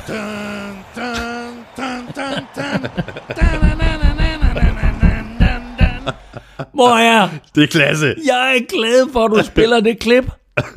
er du klar over? Vi, vi lavede jo NFL øh, på Zulu sammen, og jeg lavede NFL på, på TV2 Sport i mange år sammen med Jimmy. Og vi lavede to ting, som blev så efterspurgte igen og igen og igen. Øh, det ene var selvfølgelig Katy Perry med I Kissed a Girl-videoen, som vi lagde lidt cheerleaders ind over. Øh, og den anden var den her videosekvens med de meksikanske kommentatorer. Anquan, the Iron Man, Boldin, excelente trabajo. Og var den der, Arizona. Ej, jeg, jeg Er elsker det, Er klip. det tilbage fra 2005, tror jeg. jeg det var første år, hvor jeg var med til at kommentere på, på, på Zulu. Nå, det var sjovt. Det var fedt. Videre til øh, Broncos, øh, der vandt over Saints i øh, New Orleans. Øh, kampen den endte Må jeg lige 25. spørge, må jeg spørge? Ja. Må jeg få den der som ringetone? Åh, du stop nu med de ringetoner! Jeg har ikke lavet andet i en uge, end at sende ringetoner. Nå. Øhm, Saints, Broncos. Broncos, de vandt øh, 25-23 efter en, øh, kan vi roligt sige, øh, fuldstændig sindssyg afslutning, hvor øh, Broncos øh, Justin Simmons blokerede et ekstra point med halvandet minut tilbage på klokken, og så løb øh, Will Parks bolden 84 yards i modsat retning, ned i endzone for en øh, defensiv two-point conversion. Øhm, sindssyg afslutning, og mås- øh, måske også en smule kontroversiel. Altså, der var måske lidt uh, tvivl om, omkring, om Parks han var out of bounds, men der, der var ikke så ikke de afgørende tv-billeder, der, der kunne kalde det her spil tilbage. Han havde hvide sko på, og øh, der er en kæmpe stor, en meter bred hvid sidelinje, og man kunne altså ikke afgøre, om han trådte på sidelinjen eller ej. Øh, den er dømt som touchdown, og dermed får den lov til at stå som touchdown. Havde de dømt ham ude, så var den med garanti også, så havde de holdt ved kendelsen, at han var ude. Nu har de ikke nogen definitive tv-billeder, der kan afgøre, om han er inde eller ude, mm. og dermed så får den lov til at stå. Øh, det her det er en sejr til Broncos, og det er et nederlag til Saints, og i den sidste ende, der kan det være, få kæmpe betydning for, øh, for begge mandskaber. Så øh, det her play var jo så vildt, fordi apropos kicker, der brænder ekstra point, så øh, står det, er det 23, 23 eller er det 24? Nej, 23, 23, 23, 23, 23, 23 står det selvfølgelig. Og der har Will Lutz jo øh, muligheden for at, øh, at sparke sit ekstra point. Øh, nu har vi lige øh, talt meksikansk, øh, og, og nu vil jeg gerne have lov til, for jeg synes, øh, Will Lutz, det er sådan lidt tysk, ikke? Så der er nogen, der har sagt til ham, inden han går ind, som, jo, jo vil make kick, we will lose this game. Den havde du også med hjemmefra, den der. You will make this kick, we will lose this game. Og det gjorde, og det gjorde de så. Så laver Broncos et genialt spil, og det er ikke et tilfældigt spil. Det er coachet, det er trænet, og det er kaldt fra sidelinjen. Og måden det fungerer på, det er, fortæl mig lige, hvad han hedder, ham der hopper henover. Ham der blokerer det. Will Parks, ikke? Jo, jo, øh, nej, nej, det er, øh, det var Simmons. Justin, Jo- Justin Simmons. Justin det er Will Simmons. Parks, der løber den ned. Ja. Justin Simmons blokerer sparket. Det, det helt interessante her, det er, Justin Simmons og Will Parks, de er syvende og 8. cornerbacks på, på Broncos mandskab. De ser aldrig banen. De er inde på special teams. I normal defensiv spil ser de aldrig banen. Men de er coachet, og de er trænet til den her situation. Simmons hopper henover. Reglen er, han må ikke røre, altså overhovedet røre eller berøres af en offensiv spiller. Så er der straf imod ham. Så hans atletiske evner i, at han er i stand til at hoppe henover, siger jo sig selv. Det kræver altså noget af en kraftudfoldelse at springe hen over en offensiv linje. Principielt kan en guard øh, eller en center jo bare lige stikke en hånd op i, op i vejret, ramme hans tog, og så er det et ulovligt spil. Men det, der sker, det er, at den spiller, der står til venstre for centeren, han lægger begge hænder på ryggen af centeren, så det øjeblik, i det, altså igen timingen, i det øjeblik, centeren har snappet bolden, så lægger han med flad hånd begge hænder på ryggen af centeren og holder ham nede. Det er med flad hånd, det vil sige, det er en blokering, det er ikke en holding. Mm. Så han holder centeren nede, og så hopper Simmons hen over, og der bliver, hvad skal vi sige, den højde, han skal op i, jo væsentligt lavere, fordi centeren er nede. Så hopper han henover, får blokeret sparket. Det i sig selv er genialt.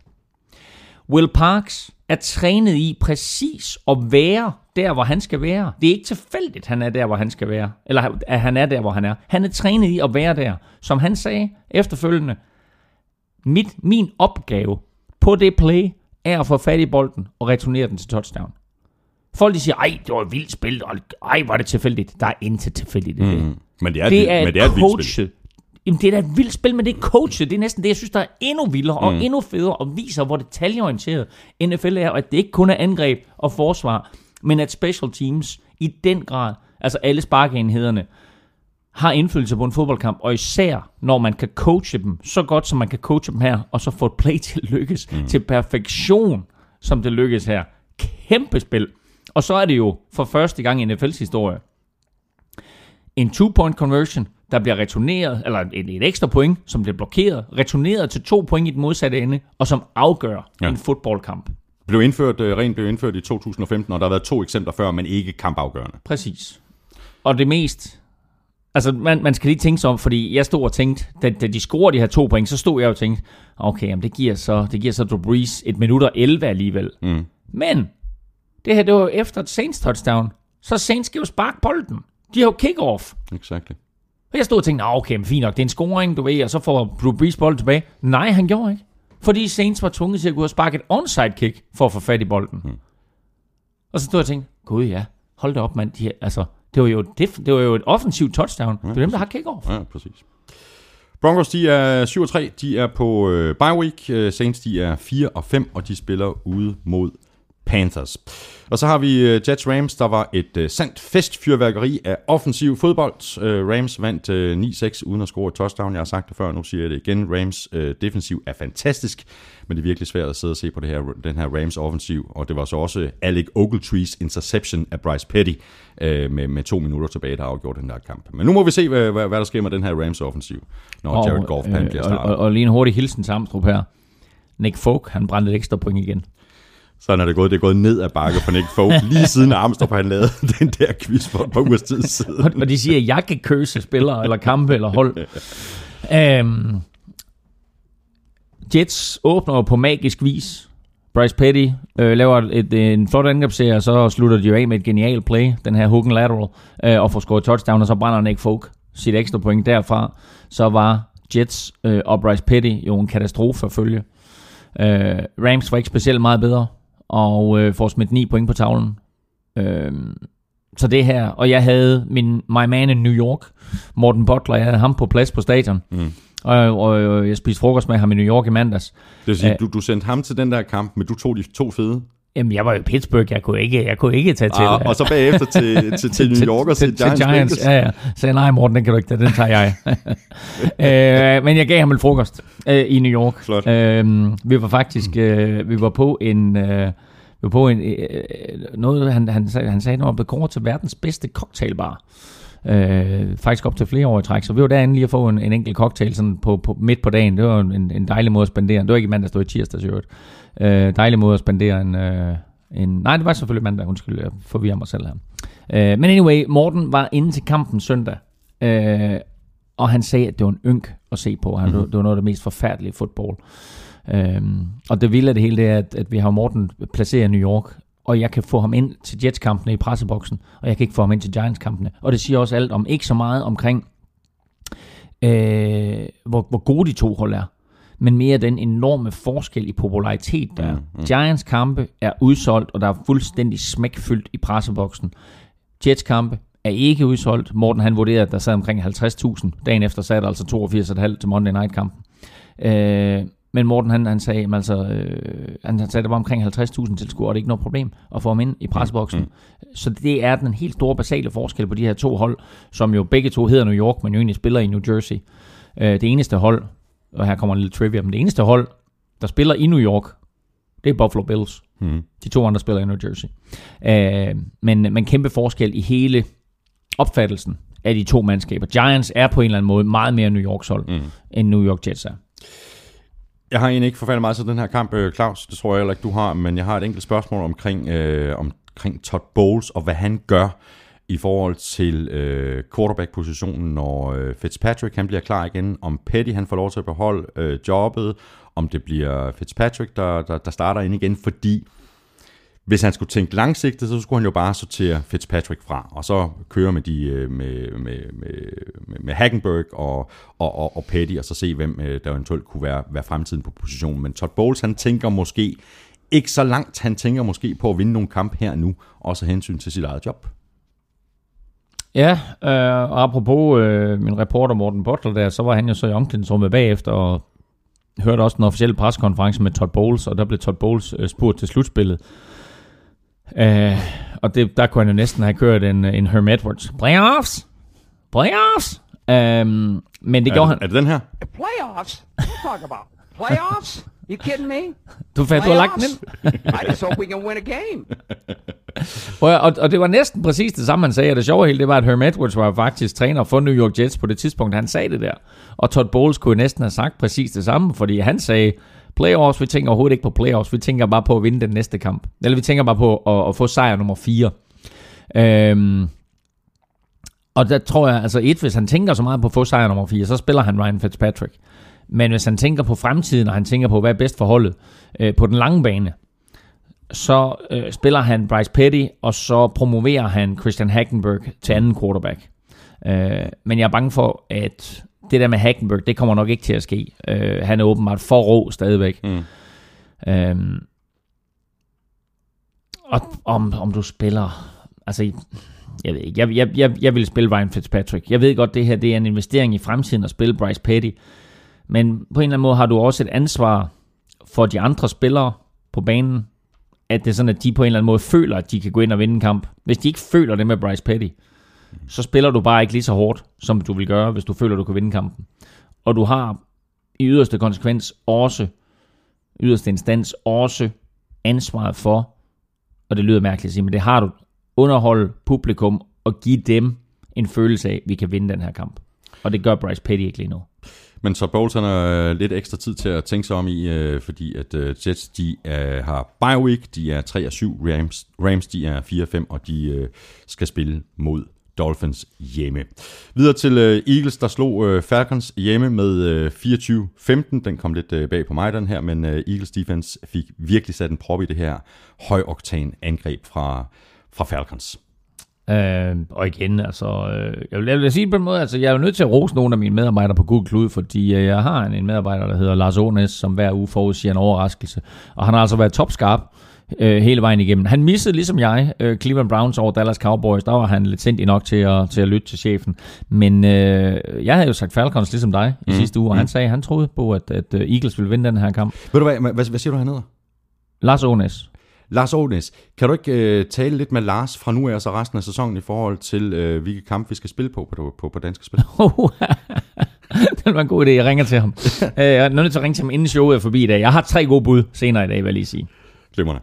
Men, øh, men han så det her, og øh, den måde, som Eagles spillede på på hjemmebane, øh, den måde, de fik løbeangrebet til at fungere på, den måde, de beholdt bolden i egne rækker, mm-hmm. og ikke gav Matt Ryan meget, ret meget tid at arbejde med, og den måde, at de spillede på forsvaret og bare var brutale, både på øh, den defensive linje, på linebackerpladserne, på cornerback- og safetypladserne, øh, hele vejen rundt, øh, satte altså bare en stopper for det her eksplosive øh, Falcons angreb, som øh, jo godt nok kom foran, men så må man sige, altså derfra så tog Eagles jo fuldstændig luften ud af kampen, og øh, Ryan Matthews spillede øh, en af sine øh, en af sin karrieres største kampe nærmest. Ja, det må man sige ja til, efter kun have fået, jeg tror, 18 snaps øh, sammenlagt øh, hen over de to forrige kampe, så spiller mm. han altså en, en monsterkamp, både, både på jorden og også i, i, i kastespillet. Ikke? Og vi to har ikke talt ret meget om ham, og det kan man ikke laste os for, fordi jeg sad og så optagtshow på amerikansk tv, og der havde de fokus på Darren Sproles, siger, her er Darren Sproles, han er den nye startende running back for Philadelphia Eagles. Det her, det var på amerikansk tv få mm. timer inden kampen. De vidste ingenting. Og så kommer Ryan Matthews ind og har den her kanonkamp. Falcons, de går jo på øh, bye week nu, øh, og så er det bare så at håbe øh, på for, for dem, at de får Tevin Coleman og, og, og Jacob Tammy tilbage til, øh, til U12. Altså, de fører stadigvæk AFC South efter, efter de her øh, senederlag til, til Saints og til Panthers. Men Jacob Tammy er nok mere alvorligt skadet, end vi er klar over. Jeg hører på vandrørene, du ved, de der meget interne kilder, jeg har, som også bare er kendt som Atlanta-aviser, at øh, Jacob Tammy er færdig for sæsonen. That was news. Det, Ja. det der. Det er det lige ind fra Atlanta. Jacob, Tammy, Jacob Tammy, tight end for Atlanta Falcons, er måske færdig for sæsonen. Vi følger naturligvis op på denne breaking news direkte fra Coca-Colaens hjemby. Lad os bare runde den af, bare lige med at notere øh, deres stillinger. Eagles, de er 5 og 4, de skal et, et smut vestpå og spille mod Seahawks. Falcons, de er 6 og 4, og de er, øh, som sagt, gået på bye week. Sidste kamp, før vi skal have fundet en øh, vinder i øh, ugens spillerkonkurrence, er Buccaneers Bears. Den kamp endte med en øh, overbevisende sejr til Bucks på øh, 36-10. Men jeg kunne godt tænke mig at lægge ud med, øh, med taberne fra Chicago, og specielt øh, Jake Cutler, der spillede en uforskammet miserabel kamp. Tre turnovers for ham i første halvleg, blandt andet et øh, pick 6 til Chris Conte, der i øvrigt har spillet for, mm. for, for Bears tidligere. Præcis. Miserabel forestilling af Jake Cutler. Og det, der ryster mig allermest, det var, at han så så frygtelig god ud mod Minnesota Vikings. Så jeg ved ikke helt, hvor det er sådan, at jeg skal vurdere Minnesota Vikings forsvar ud fra den her indsats. fordi uh, Buccaneers forsvar fik ham jo til ikke engang, at ligne en ordinær quarterback, men jo simpelthen en rigtig, rigtig bundskraber af en quarterback. Det her, det var, det her, det var virkelig, virkelig bad J. Der kan være good J, og der kan være bad J. Det her, det var worst J. Det var helt forfærdeligt at se på. Og Chris Conte scorer, og Chris Conte blev i den grad smidt på porten af Bears. Så han blev hånet øh, af Bears fans, nærmest også af organisationen, da han måtte forlade klubben. Øh, han, han spillede i perioder, og det, det er en sand historie, han spillede i perioder så dårligt for Bears, så, og Bears fans, de er sådan lidt rabiat en gang imellem, men han, han modtog angiveligt dødstrusler. Kan man så tage dem for, hvad man er, men det er aldrig rart at modtage dødstrusler. Jo. Spørgsmålet er, om han har fået flere nu. Jamen, det er det, jeg mener. Ikke? altså, hvad, hvad tror du, Bears fans de gør nu? nu? Nu må det da havle ned over ham med dødstrusler, ikke? Men han sagde jo efter kampen, og det har han selvfølgelig ikke sagt inden kampen, men han sagde efter kampen, der sagde han, selvfølgelig tænkte jeg over, at det var Chicago Bears, vi skulle møde. Selvfølgelig ville jeg gerne ud og, og spille en god kamp, og selvfølgelig betyder det noget for mig, at jeg intercepter Jay Cutler, som jeg har spillet mod så mange gange til træning, og jeg returnerer øh, øh, det her til en pick 6. Øh, så der er der masser af følelser på spil i NFL-kampe, og også for sådan en spiller, som skal gå ud og bevise noget mod sit tidligere hold. Brett Favre kan vi lige nævne, ikke? Altså han sagde jo efterfølgende også, at de vigtigste kampe for ham på et år, det var da hver eneste gang, han mødte Green Bay Packers, mm. altså da han, da han ligesom kom til Vikings. At øh, det var da de vigtigste kampe, han skulle da bevise over for Packers, at de havde gjort en fejl ved at smide ham på porten. Mm. Og så tror jeg, der er mange spillere, der har det. Bears, de er nu 8 og 16 under John Fox, og der er en øh, Twitter-besked her fra en meget trist Bears-fan. Det er Thomas E. Mikkelsen, der spørger, hvem ryger først, Fox eller Kotler?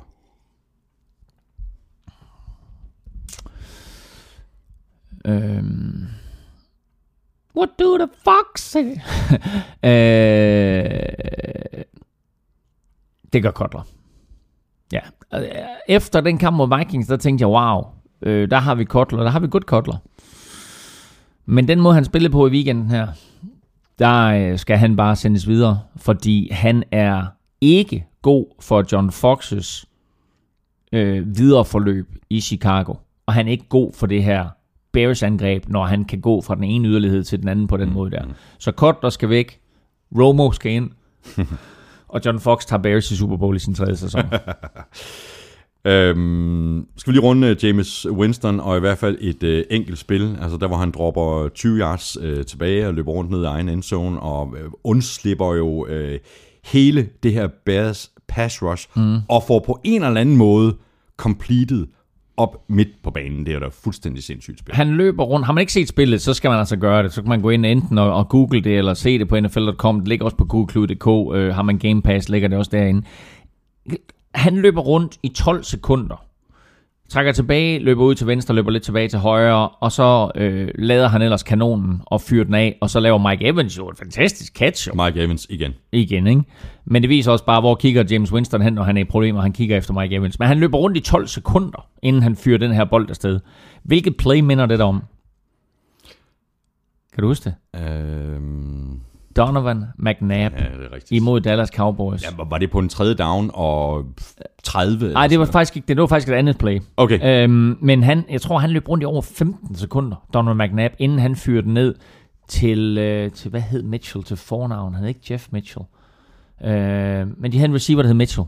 Øh, og jeg tror faktisk, det endte med et touchdown det her, fordi McNabb løb rundt og så videre, og så løber den her Mitchell receiver, så løber han fri ned ad banen, og så fyrer han den bare dybt, og så løber Mitchell hele vejen ind i endzone. Jeg mener, det var mod Cowboys, ellers var det mod Giants, men det var i hvert fald en NFC East kamp. Øh, det her, det var vel i virkeligheden første gang, at øh, Winston øh, førte Box til en sejr, uden den, sådan, den helt store hjælp på, på, på løbespillet. Ja, yeah, det har jeg faktisk ikke tænkt på. Øh, God nyhed for Box var jo, at, at Doc Martin var tilbage. Mm. Øh, ikke sådan, altså, ikke de vildeste statistikker, men Doc Martin kom i endzonen, og, og, og du kunne se også, øh, apropos Chris Concha, det betød meget for Chris Concha at spille mod, mod Bears, så betød det bare meget for Doc Martin at komme i endzonen, når han kyssede græsset i endzonen. Hey, I missed you. Jeg er mm. tilbage, mm. Ikke? og det bliver ikke sidste gang. Øh, så vigtigt for Buccaneers øh, fremadrettet i år, at de har Doc Martin tilbage, fordi altså, vi har godt nok her tidligere på sæsonen siddet og svinet både Mariota for, for, for Titans og øh, James Winston fra, fra Box, men de har spillet rigtig, rigtig godt øh, i den seneste måned. Øh, og James Winston har altså øh, i løbet af den sidste måned kastet for, er det 13 touchdowns og to interceptions. Altså det er sådan noget i den retning der. Og man bare tager hatten af for ham og så sige, at han har spillet virkelig, virkelig godt fodbold. Virkelig solid fodbold. Og har også gjort, vil sige, at selvom Falcons jo ligger deroppe på toppen, så er Buccaneers altså bare ikke helt ud af det. Jeg har en lille hurtig ting til dig, for jeg overvejede lidt, om det her det skulle være dagens quiz. Mhm. Men øh, jeg valgte så at køre stadionquizzen i stedet for, øh, fordi jeg synes, at den var, det var sjov både for dig og måske dem, der sidder øh, og lytter med. Den, Men her er lige den er garanteret sjov, øh, sjovere for alle andre end mig. Jeg kan ikke, øh, Jo, du og jeg har, et- jamen, jeg har et bud Okay, med godt. det. Hvad hedder det? Men, øh, men her er en anden sjov quiz. I kampen i søndags, der kom James Winston op på 40 touchdown-kast i øh, sin stadigvæk forholdsvis korte karriere. Øhm, dermed blev han den yngste quarterback nogensinde til at nå 40 touchdowns. Hvem holdt rekorden før James Winston? Mm.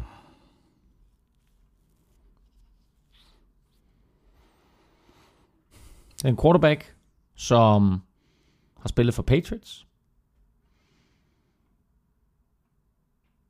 Har spillet for Bills.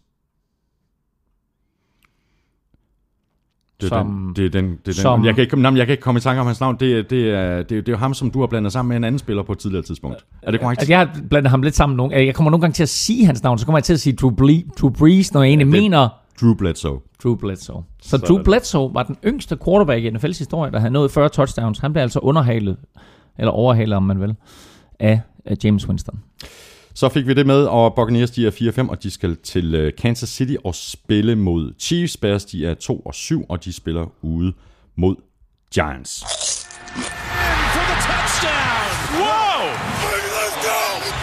Ugen spiller præsenteres af Tafel. Og så er det øh, nu, at vi skal finde ud af, hvem der vinder en øh, kasse med øh, taffelchips i ugens spillerkonkurrence, der øh, alle sædlerne ned i taffelsækken. Ugens nominerede var Ezekiel Elliott, DeMarco Murray og Russell Wilson. Ikke overraskende, der fik Ezekiel Elliott flest stemmer med 62% 26% gik med Russell Wilson, og 12% øh, gik med DeMarco Murray.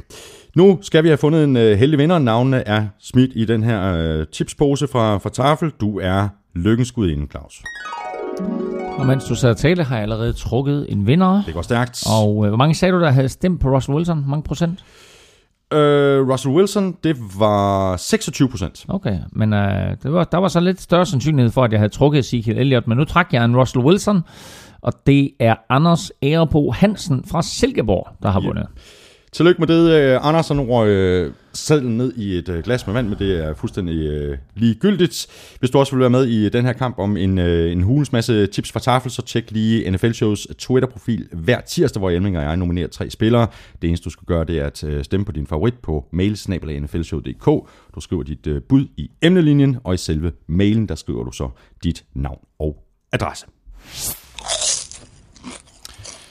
Vi har talt lidt om uh, Titans, uh, som du allerede talte om i sidste uge, øh, Claus, at du havde stor fidus til den. Nu uh, kommer de bullerne bagfra, og jeg skal også lige love for, at uh, Packers de fik en ordentlig røvfuld ude mod Titans. Du uh, 47-25, Marcus Mariota pillede jo den her Green Bay secondary fuldstændig fra hinanden, især i første halvleg, hvor Titans allerede havde smækket 35 point på tavlen. Fem touchdowns til fem forskellige spillere.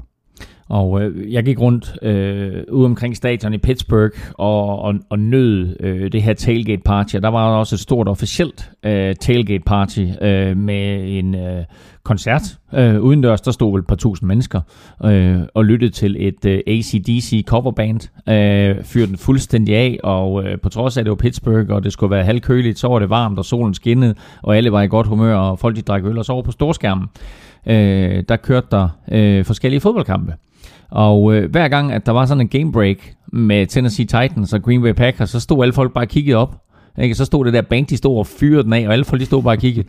Titans? What? 35 point nu. Altså i første halvleg jo.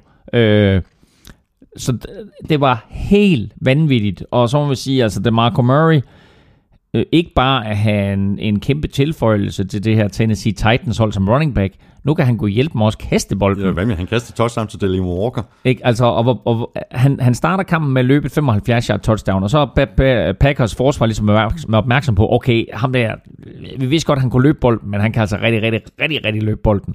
Så nu må vi hellere dække op for ham, når han løber bolden. Og når det så sker, jamen så kalder du det der halfback pass, så giver du det Marco Murray bolden, han lader som om han løber den, så stopper han op, og så kaster han bolden til en fri Delaney Walker.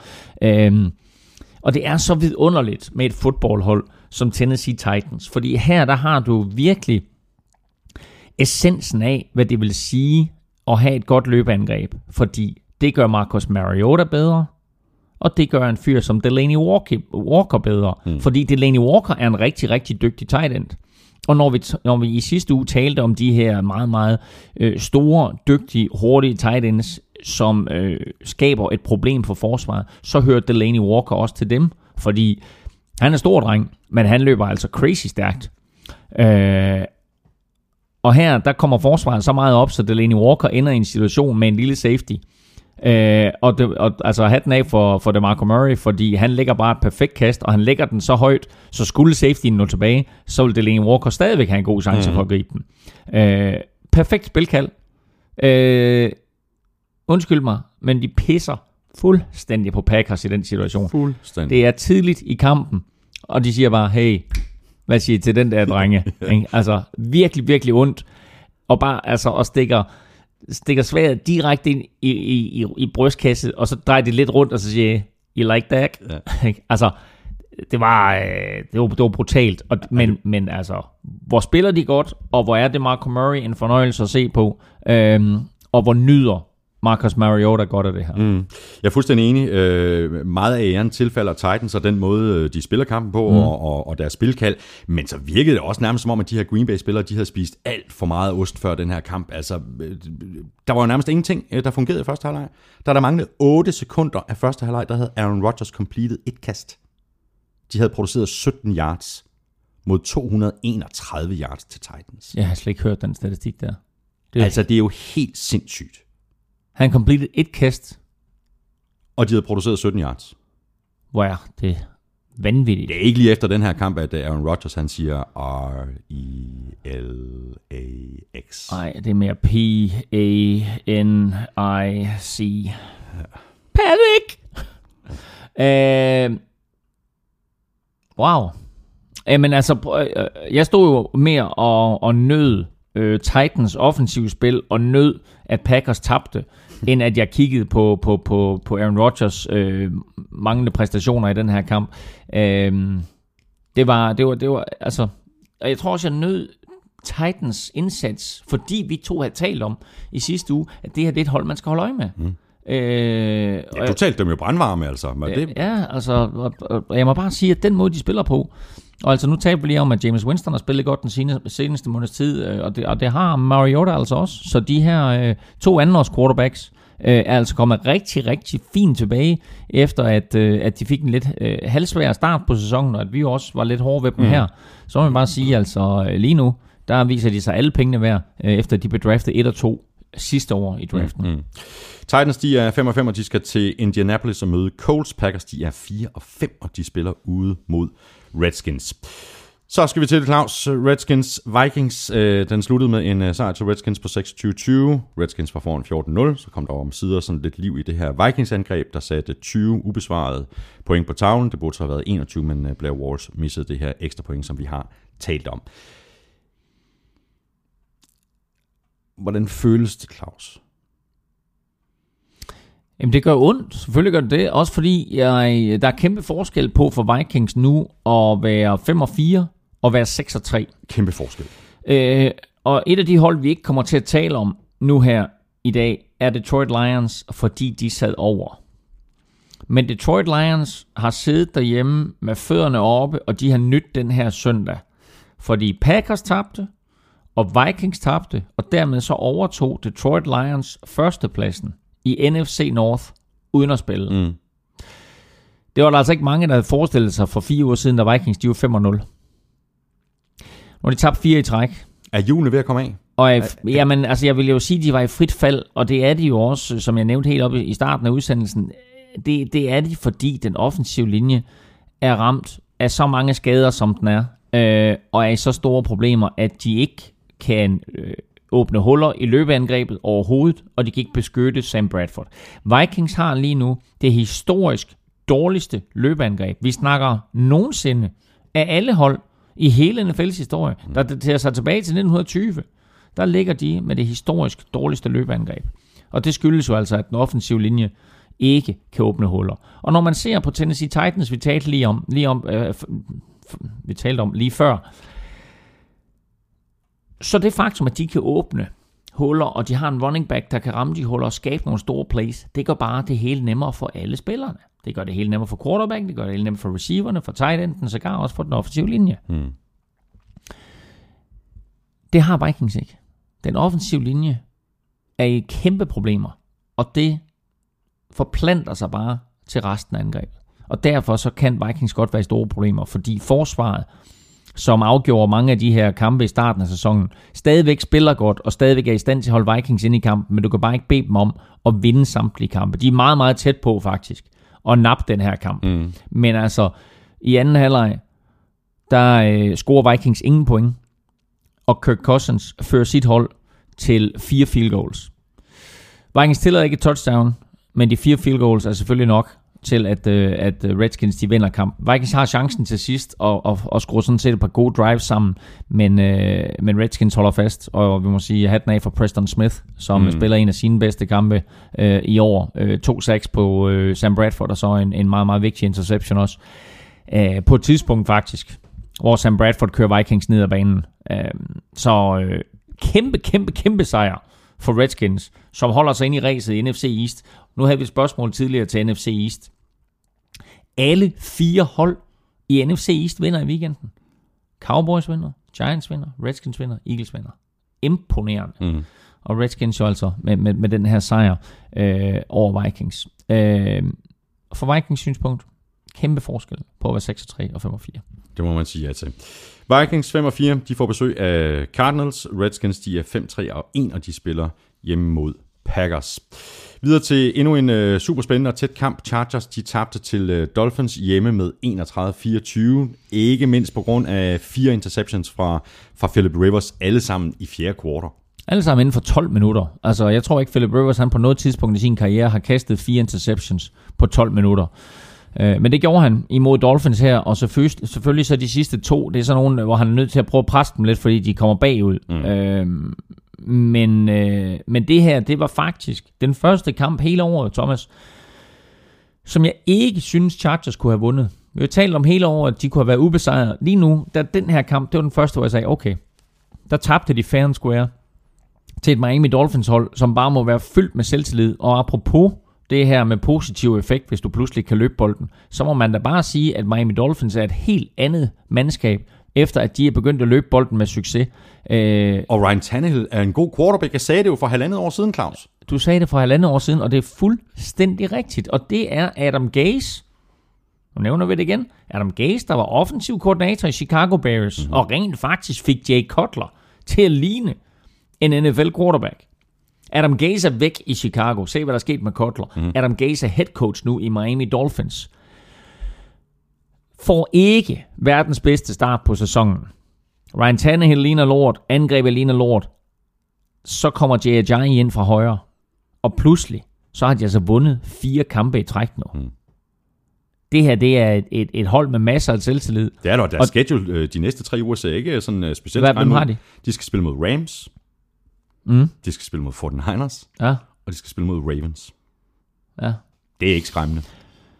Nej, altså de to, ja, nej, altså det er selvfølgelig i de to sidste uger, er det selvfølgelig et, et øh, Nå, ja, Rams sagde du. Rams på søndag, det er selvfølgelig et, et godt forsvar. Så Ravens er et godt forsvar for Niners. Ja, det, det burde være en sejr. Men altså prøv at de kan sagtens gå 3-0 de kampe mm. der. Og, og det, det harmonerer meget godt med, med den point, jeg frem til. Det er nemlig, at OK, så de vinder nok ikke AFC East. Fordi der ligger Patriots trods alt op og, og, og soler sig. Øh, men de er i spil mm, til slutspillet. Det er de de i den grad spil til slutspillet. Øh, altså, hvordan de der to wildcard-pladser, de skal fordeles i AFC, øh, det er der rigtig store spørgsmålstegn lige nu ved. Den ene plads går med stor sandsynlighed til en klub fra AFC West. Hvad enten det bliver Chiefs, eller det bliver Raiders. Og vi kunne også godt risikere, at den anden plads gik til en, til en klub fra, fra AFC West. Men hvis den ikke gør det, så er den i den grad i spil. Og der kunne, øh, der kunne Miami Dolphins altså sagtens blande sig. Mm. Nu er løbet vel øh, kørt for Chargers, altså AFC Vest er simpelthen for, øh, for, for stor en mundfuld. Øh, men jeg kunne godt se, hvis vi tænker et år frem, så kunne jeg faktisk godt se, at Chargers de løber afsted med den her division til næste år. De skal bare undgå skader, fordi de har stort set alt på plads. Jeg er så enig. Det her det er et up-and-coming hold i den grad, øh, og de skal smide, mens Philip Rivers stadigvæk kan gå. Mm. Øh, fordi de har alle brækkerne på plads, og de er ramt af et hav af skader, og nu er røg Brandon Mebane ud i weekenden, den her defensive tackle, som de har hentet i Seattle Seahawks. Så det er næsten hver evig eneste uge, at de bliver ramt af en skade. Altså man sige, Minnesota Vikings og, øh, og San Diego Chargers, de er altså i den grad øh, i år blevet ramt af, af, af skader, og skader til højt profilerede spillere. Mm. Så øh, det har ikke været en nem sæson, men får de alle dem her tilbage, og lever de op til øh, det potentiale, de havde inden deres skader, så er der altså øh, enormt lyse udsigter for alle San Diego Chargers fans rundt omkring. Enig. Chargers, de er 4-6, og øh, de er gået på deres øh, bye week. Dolphins, de er 5-4, og de skal til LA og møde Rams. Så er vi nået til øh, Cardinals 49ers, en kamp, som jeg troede ville blive øh, meget mere ensidig, men det lykkedes rent faktisk 49ers at hænge nogenlunde på. Der skulle et øh, field goal til til allersidst, for at Cardinals kunne trække sig sejrsrigt ud af den her kamp med 23-20. Du var tæt på, du fik ret, Claus. Vi, vi spillede jo på en, en 49ers sejr. Mm. Jeg synes jo, at du var, du var vanvittig. Ja. men oddset var godt. Og det kunne øh, godt være faldet ud til 49ers fordel, men vi skal vel være ærlige at sige, at grunden til, at den her kamp den overhovedet bliver så tæt, det er altså på grund af Carson Palmer. Jamen, det var da også grunden til, at jeg sagde, at 49ers havde en chance. Mm. Altså, det, det var da, havde, havde Carson Palmer været Carson Palmer øh, anno 2014, øh, eller starten på anno 2015, så var, så var det jo aldrig nogensinde blevet tæt, det her. Men Carson Palmer er bare ikke der, hvor han var øh, for, for et, et års tid siden.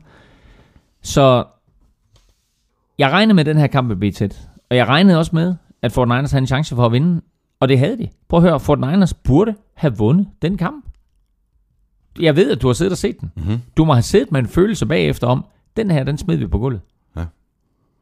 De havde alle muligheder for at vinde den kamp. Jeg er enig. Og Colin Kaepernick øh, øh, lignede i hvert fald i momenter øh, den Colin Kaepernick, øh, som bragede igennem for tre sæsoner siden. Ikke? Jo. Nu passer det lige øh, præcis perfekt med, at øh, han, øh, han kan gå hvorhen han vil øh, efter den her sæson. Han spiller sig op i den sidste halvdel af sæsonen, og så er det bye bye 49ers, ikke? Nu må man sige, at øh, han starter, og, og, og det gør han mod, at han fik øh, muligheden for at smutte efter i år. Han har en åben kontrakt, øh, som, som slutter efter i år, men der er der ikke nogen, der siger, at at øh, der ikke kommer en eller anden form for forhandling i gang, hvis han, hvis han kan spille sig op i, igennem de sidste øh, seks uger her. Mm. Hvad i alverden blev der af David Johnson i den her kamp? Jeg troede, han ville øh, hamre 150 eller 200 yards hen over det her mm. 49ers løbeforsvar, men det... Øh... Jamen, han lagde der ud som brask og bram. Gjorde han ikke? Scorede han, han scorede først et, et rushing touchdown, og så et receiving touchdown, og så stod det 14-0 eller noget i den retning. Jo, men altså, han, øh, hvad han fik 55 yards og, og et enkelt touchdown på 19 løb og et snit på ja. 2,9. Ja. Ja, men altså det er, når du har en quarterback, der er så ineffektiv som Carson Palmer, så kan du vælge at sige, fint nok, så fokuserer vi 100% på at tage løbeangrebet væk, og det var det, de gjorde, og så sagde jeg, okay, altså i modsætning til tidligere, så sagde man, okay, vi skal stoppe Carson Palmer, vi skal nok stoppe Carson Palmer til Larry Fitzgerald, øh, øh det må være vores første prioritet. Første prioritet lige nu, den hedder, tage David Johnson ud af kampen, og se, hvad Carson Palmer han kan. Og Carson Palmer som tidligere nævnt, er der bare ikke. Han kan ikke afgøre kampe med den lethed, som han gjorde tidligere. Så det var røvtæt på, at den her den gik hjem. Og dem, som øh, lyttede til NFL Show i sidste uge og fik det gode odds med, der hed 1,62 på, at Fort Niners i hvert fald ikke vinder med 16, mm. de har i hvert fald tjent penge på den der. Så er der spørgsmål her fra Anders Erbo Hansen. Er det ikke ham, der lige har vundet? Han har lige vundet. Det var ham. Det er, det, det er din dag i dag, Anders. Anders han skriver, Hej professor Q og Dr. NFL-ming. Jeg går lige ham. inden, inden årets uh, draft, der så jeg mange mock drafts, som havde fået Niners til at tage Dak Prescott i starten af tredje runde, altså halvanden runde, før han rent faktisk blev draftet. Men ville han kunne have gjort en forskel for Niners? Ville han overhovedet passe ind i Chips system? Eller er resten af holdet simpelthen bare for dårligt i forhold til Cowgirls? Øhm, jeg kan også rigtig, god, øh, rigtig godt lide Anders Erbo. Han er ja. helt åbenlyst øh, Fortnite-fan. Ja, han, er i, ja. Ja, han er i samme båd som jeg så han, han padler, og jeg øser vand ud. Ja. Øhm, Jamen nu, jeg, jeg tror da egentlig nok, at han kunne passe et chipsystem, men han havde jo ikke fået den samme succes. Nej, det havde han jo ikke, fordi han ikke har de spillere omkring sig, som... Altså, en af de grunde til, at, at han selvfølgelig har så stor succes, Dak Prescott, det er selvfølgelig den offensive linje, og, og selvfølgelig også Ezekiel Elliott, og så Jason Witten og Des Bryant, og hvem han ellers har at lege med. Øh, og et forsvar jo, som rent faktisk spiller rigtig, rigtig godt. Øh, men hvis jeg lige tænker tilbage, så mener jeg da faktisk, at Dak Prescott, han i college spillede i et system, der minder meget om Chip Kellys. Så, øh, så, så der tror jeg da egentlig, at, at han vil have passet mm. ind ganske, ganske fint. Ja. Øhm, jeg tror, der var mange også, som overrasker over, at Dak Prescott han faldt så langt, som han gjorde. Men der var vist noget med nogle problemer uden for banen. Jo, men det var, der, noget... det, var der, det var der også grunden til, ja. øh, at han faldt så langt. Ja. Øh, og, og kort inden draften, øh, var der også noget ballade. Jeg tror, han havde lavet noget... Hvad var det, det var? Der var noget ballade på college i hvert fald, hvor, øh, hvor han var blevet, havde været involveret med noget politi, og så falder man altså hurtigt i graderne mm. i NFL-draften. Der er rigtig, rigtig mange 49ers, der er sure over, at, øh, at vi ikke dra- draftede Dak Prescott. Men altså, hvem ved, hvordan det var, var endt. Han havde jo ikke spillet, som han, han gør for, for Cowboys nu, for 49ers. Nej, det havde han ikke. Cardinals, de er 4-4-1, og de spiller ude mod øh, Vikings. For Niners, de er 1-8. De får besøg af Sue, Bill Belichick og Patriots. Det bliver ikke, øh, det bliver ikke kønt. Så er vi nået til den der kamp, som du har overset, Claus. Mm. Øh, en af de kampe, du har overset. Meget godt øh, valgt, må man sige. Cowboys, de slog øh, Steelers i Pittsburgh med øh, 35-30 efter en øh, fuldstændig sindssyg afslutning, hvor Ezekiel Elliott ikke scorede én gang, men to gange. Og det var den vildeste afslutning, og det var den vildeste kamp, og der var den vildeste stemning. Og øh, Big Ben kører Steelers angreb ned ad banen og laver jo et genialt spil til sidst, øh, hvor de kommer op og øh, har kun én timeout tilbage, og Big Ben råber ud til sine spillere, spike, spike, spike, spike, hvilket betyder, jeg, jeg op, øh, får snappet bolden, får den kastet i jorden og får stoppet tiden. Men øh, spike her er kodeord til Antonio Brown. Nu går du bare dybt, min ven. Øh, og så er alle på holdet skuespillere. Big Ben får snappet, lader som om han kaster den i jorden. Den offensive linje rejser sig op og står helt stille, øh, men stadigvæk lige med opmærksomhed på, hvad gør forsvaret. Og Antonio Brown tager det lige stille og roligt, og så sprinter han bare dybt, og så lægger Ben Roethlisberger den mest perfekte bold. Et play, som blev øh, gjort øh, populært, blev udført første gang af legendariske Dan Marino for øh, Miami Dolphins, og som Big Ben viser, at det, øh, det mestrer han altså også. Så øh, igen et, et play, som hvis du ikke har set det, så gå ind og se det. Lige der, der gik stadion amok. Der var eufori. Mm. Steelers vil vinde kampen imod Dallas Cowboys. De har bare lige glemt at tage højde for, at der var lige omkring 40 sekunder på klokken. Ja, præcis. Og Rasmus, det, Rasmus ja. Bæk har et spørgsmål. Ja. Øhm, hvorfor trækker Big Ben ikke tid noget mere, i stedet for det her vanvittige fake spike TD pass? Men spillet er genialt, så efterlader det stadig god tid til at gå ned og score et field goal, og i den her situation, altså et touchdown. Øh, ja, det gør det. Men du har et forsvar, som i den her situation står over for en rookie quarterback. Og man tænker, vi er foran. Vi er foran på hjemmebane. Der er 40 sekunder igen. Det her, det skal vi være i stand til at holde. Men altså, hatten af for Dak Prescott, som igen på den her serie leverer nogle gode kast. Mm. Og så hatten af for den offensive linje, som øh, bare øh, åbner en motorvej for, da, for, øh, for Ezekiel Elliott. Og så må jeg lige rose Ezekiel Elliott også, fordi der er mange, som siger, at den her offensive linje alle kunne løbe bag ved den. Og det er også rigtigt, de fleste kunne nok få en yard eller to. Men Ezekiel Elliott har to ting, som gør ham exceptionel lige nu. Og det er det, man kalder vision. Hans evne til at se det rigtige hul. Der er han virkelig, virkelig dygtig. Og når han så rammer hullet, så har han en acceleration og en speed, som overrasker rigtig, rigtig mange. Og jeg lagde mærke til det øh, på tv øh, i de forgangne uger, øh, blandt andet mod Cleveland Browns, øh, og så så jeg det ved selvsyn, at når han løber, Ezekiel Elliott, så løber han meget oprejst, minder meget om Eric Dickerson, som jo holder rookie-rekorden for flest yards med 1808 helt tilbage fra 1983. Øhm, og det er en rekord, som Ezekiel Elliott jo jagter. Det må man sige ja til. Og som en rekord, som alle spillere kun får et forsøg på at slå. Ja. Alle andre rekorder, dem får du flere forsøg på at slå. På en rookie-rekord, den får du altså kun et forsøg på at slå. Og øh, han har en god mulighed, Ezekiel Elliott. Øh, løber meget oprejst. Og så løber han altså overraskende stærkt. Fordi jeg ser på det, og så ser jeg på nogle af NFL's hurtigste forsvarsspillere. Blandt andet jo en Ryan Shazier, linebacker fra øh, Pittsburgh Steelers, som i øvrigt var holdkammerat med Ezekiel Elliott på Ohio State, inden de kom ind i ligaen. Øh, Ezekiel rookie, Ryan Shazier i sin anden mm-hmm. sæson. Og selv en spiller som Ryan Shazier, som bliver betragtet som NFL's hurtigste linebacker, han kan ikke følge med. Mm. Lod de ham løbe der til sidst? Nej, det gjorde ikke. Jamen, jeg tænkte, jeg, altså... Stop dig selv. Selvfølgelig gjorde de ikke det. Men Hvis du kan stoppe... Nok et ordentligt... Jo, men de, de var jo field goal øh, afstand. Og, og, jo, altså. men du skal stadigvæk... Altså, der er brændt så mange ekstra point, og brændt så mange field goal, så godt nok er det Dan Bailey. Nej, de lå ham ikke løbe. Selvfølgelig gjorde de ikke det.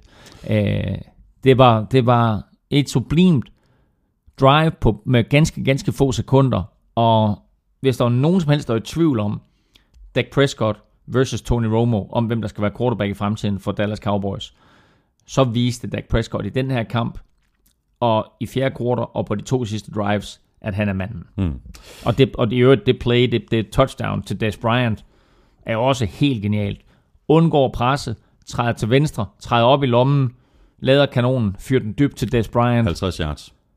Altså, og Des Bryant er lige ved at tabe bolden, så altså, den er næsten der er kastet helt perfekt, men Des Bryant får den hævet ind, og så er der øh, og TD, og det var altså også øh, en, en af de helt store, øh, et af de helt store plays, og et af de helt store slag i ansigtet på Steelers i den her kamp. Asger Hedegaard, der lytter med fra Australien, spørger, Cowboys har nu en øh, 9-1 øh, record, men øh, ærligt talt, så har de da haft et af de letteste schedules i år. Ja, Sieg er for vild, og Dak er skide god, men er det ikke lidt på en øh, billig baggrund, og kan det ikke betyde, at de får det meget svært i playoffs? Øh, jeg ved faktisk ikke, om jeg er enig i, at det har været på en billig baggrund. Altså, de har da spillet mod øh, Giants, de har spillet mod øh, Bengals, Packers, Eagles, Redskins, Steelers. Jamen altså, prøv at der er ingen nemme kampe i NFL. Any given Sunday.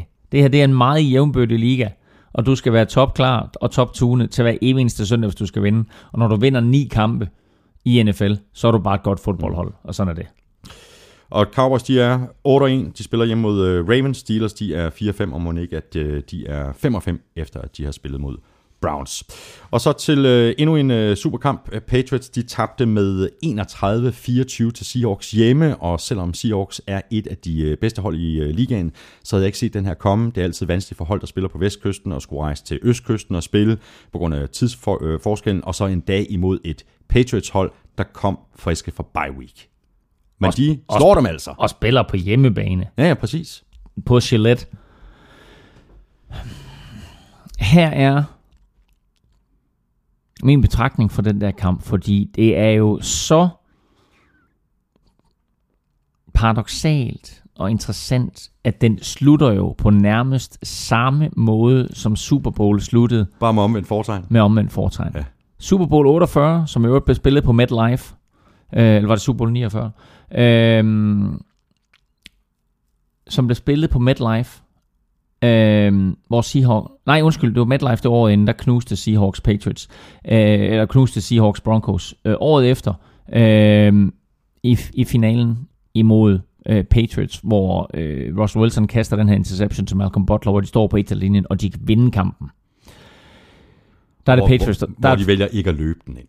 Ikke? Jo, jo, det, det, jamen, lad os, lad os, ja, jamen, det er fint. Men Nå, men det er jo, det, det er jo, det er jo en, en Jo, det parallel også til det her sige. med Le- LeGarrette Blunt. Øh, Så, Ja. så giv ham bolden fire gange og løb den ind. Ja, jo, jo, men, men de prøvede jo at løbe den ind.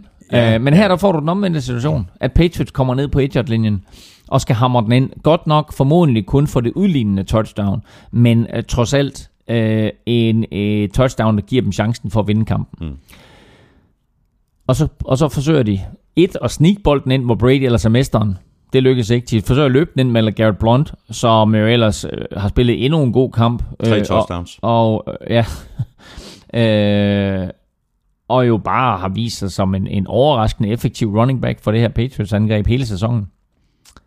Og så forsøger de så til sidst med det kast til Gronk, øh, hvor der er masser af kontakt imellem Gronkowski og Cam Chancellor, og hvor alle Patriots-fans i hele verden råber på pass interference, og hvor alle vi andre, vi ser en Gronkowski, som løber ind i Cam Chancellor, starter kontakten, og ja, Cam Chancellor griber måske ud efter Gronkowskis arm, men den der kontakt, den er startet af Gronkowski.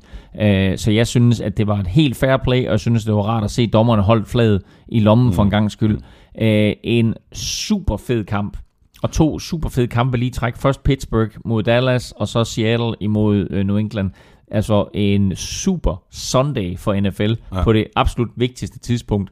Baseball er overstået, præsidentvalget er overstået, nu kommer NFL, og nu bliver den næste måned til halvanden med NFL-fodbold her resten af grundspillet. Nu bliver det det eneste, USA kommer til at tale om, og så er NFL glad igen. Og der var jo kun én grund til, at, at, øh, at Patriots overhovedet kunne udligne. Og det var jo fordi, at Seahawks øh, gik jo på efter at lave en two-point conversion. Ah, de kunne godt have gået efter udlign. Altså, lad os lige, lad os lige rise op. De får en med syv. De får en med syv, og hvis sparker de ekstra point, så kommer de foran med otte. Jo, men det, og de går jo efter two-point conversion, og så Ja. har de været foran med 9. Ja, ja, men havde det nu sparket ekstra point, så havde det været foran med 8. Så kunne Patriots stadigvæk have udlignet med et touchdown, Touchdown. touchdown og en two-point conversion. Præcis. Men de går efter og kom foran med 9, og jeg synes, det er så fedt coachet af Pete Carroll. Han går, og, og faktisk er der jo et, et skud af Bill Belichick på sidelinjen, hvor man kan mundaflæse ham, hvor han jo direkte siger, why would they go for two here? Mhm. Og Pete Carroll blev spurgt til situationen bagefter, og så sagde han, hvis vi scorer to point der, Ja, så er slut. så vi foran med 9. Og så ved vi, så vinder Patriots ikke kampen. Så skal de have bolden to gange, og det kommer ikke til at ske. Nu var de så stadigvæk foran med 7, og det hele det bliver afgjort nede på 1 linjen Så øh, hævnen er sød for, øh, for Seattle Seahawks, og det her øh, tror jeg ikke vil gøre noget for ret mange mennesker, hvis det var forsmagen på Super Bowl. Vi er fuldstændig øh, enige, og vi taler også om det i, i sidste uge. Det her, det kunne godt... Øh, Præcis. Men, men kampen, og den måde, den udvikler sig på, og den måde, de her to hold står øh, til hinanden på, og det faktum, at det er to af de absolut bedste quarterbacks, det er en Tom Brady, som selvfølgelig er, er måske den bedste quarterback, ikke blot i ligaen, men måske gennem tiderne, mod en Russell Wilson, som virker mere og mere skadesfri, og bare spillede en genial kamp, og viste de her improvisatoriske evner, som vi har efterlyst, mm. mens han har været skadet. Og det er jo vildt nok, at vi siger, mens han har været skadet, og han jo stadigvæk øh, har vundet et hav kampe for, for, for Seahawks og Seahawks, de er 6-2 og 1, og de spiller hjemme mod Eagles. Patriots, de er 7 og 2, og de spiller ud mod 49ers. Så mangler vi bare øh, Monday Night-kampen mellem øh, Giants og Bengals, som du jo også var inde og se, Claus. Øh, vi har talt lidt om den. Det var endnu en, en underholdende kamp i den her uge. Giants, de vandt med 21-20 på et touchdown i fjerde kvartal fra Eli Manning til Sterling Shepard, hvor Ben McAdoo valgte at gå på den på, på, på fjerde down. Og prøv at høre igen, coachingbeslutninger. Du er bagud med 6. Der er masser af tid. Du kan sparke et field goal, du ved, du får bolden igen, og så kan du sparke et field goal mere, og så er der udlignet. Men Ben McAdoo blev spurgt til situationen efter, når han sagde, vi vidste, at det var et godt fodboldhold. Og vi vidste, at når vi var dernede, så skulle vi have så mange point ud af det som overhovedet muligt. Så de går efter, de tager chancen på fjerde down og går efter den, og Eli Manning kaster til Sterling Shepard, og det var lige den endzone, vi sad i. Øh, jeg har hørt lagt øh, spillet op på, øh, jeg filmede spillet, så jeg har lagt op på Twitter, så man kan se det afgørende touchdown øh, på min Twitter-profil, snablag NFLming. Øh, og se den jubel, der selvfølgelig udbryder mm. øh, blandt de her 82.000 tilskuere.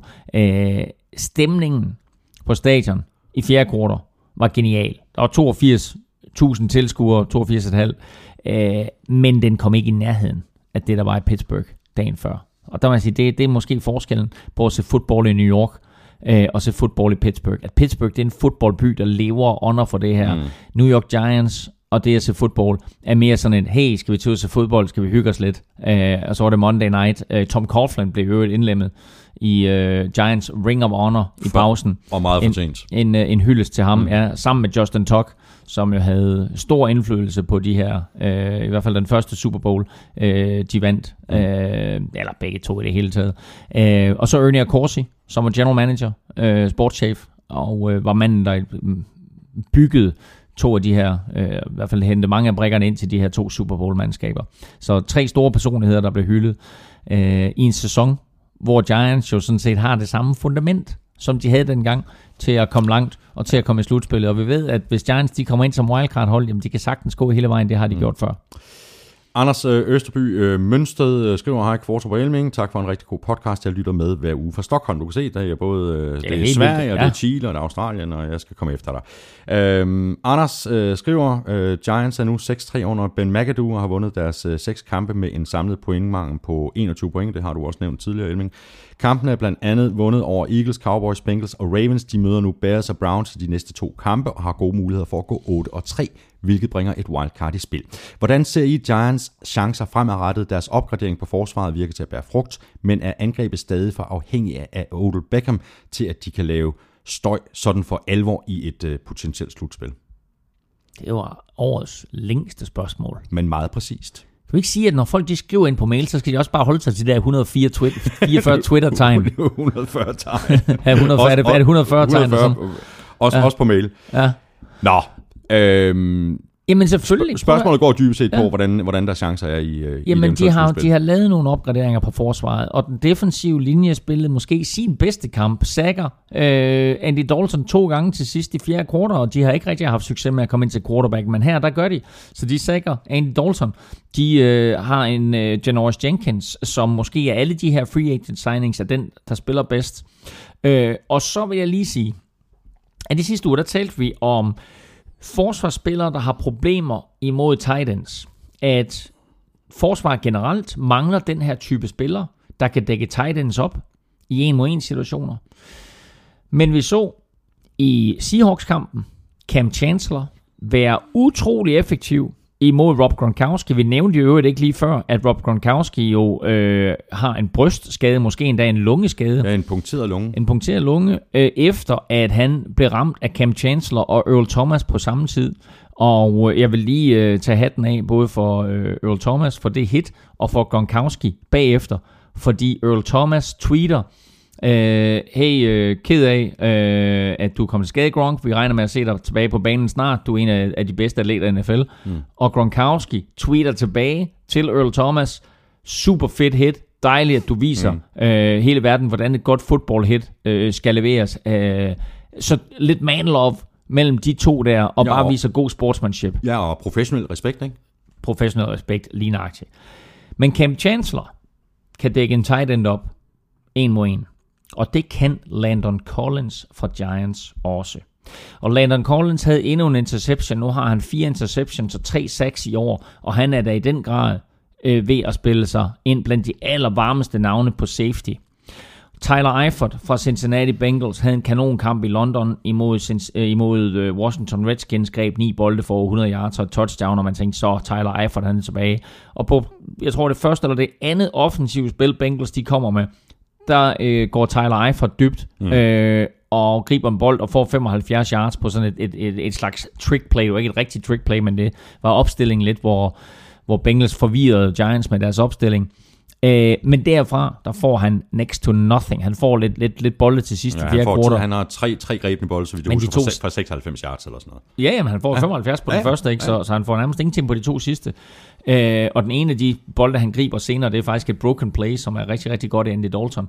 Gang på gang, uanset hvor Tyler Eifert han stillede op, så var Landon Collins på ham i en mod en situationer. Det var måske det, der imponerede mig allermest ved det her Giants forsvar, og det var det, der imponerede mig allermest ved Landon Collins, som jeg nu ser for anden gang i år. Første gang jeg så ham var i London, hvor han laver det her vanvittige touchdown. Anden gang var i mandags, hvor jeg så ham direkte en mod en imod Tyler Eifert. Landon Collins er en kanonspiller, mm. og han er måske en af grundene til, at det her Giants-forsvar pludselig er blevet respektabelt, og pludselig giver Giants en reel mulighed for et at komme i slutspillet, og to også at komme langt, når de først er der. Mm.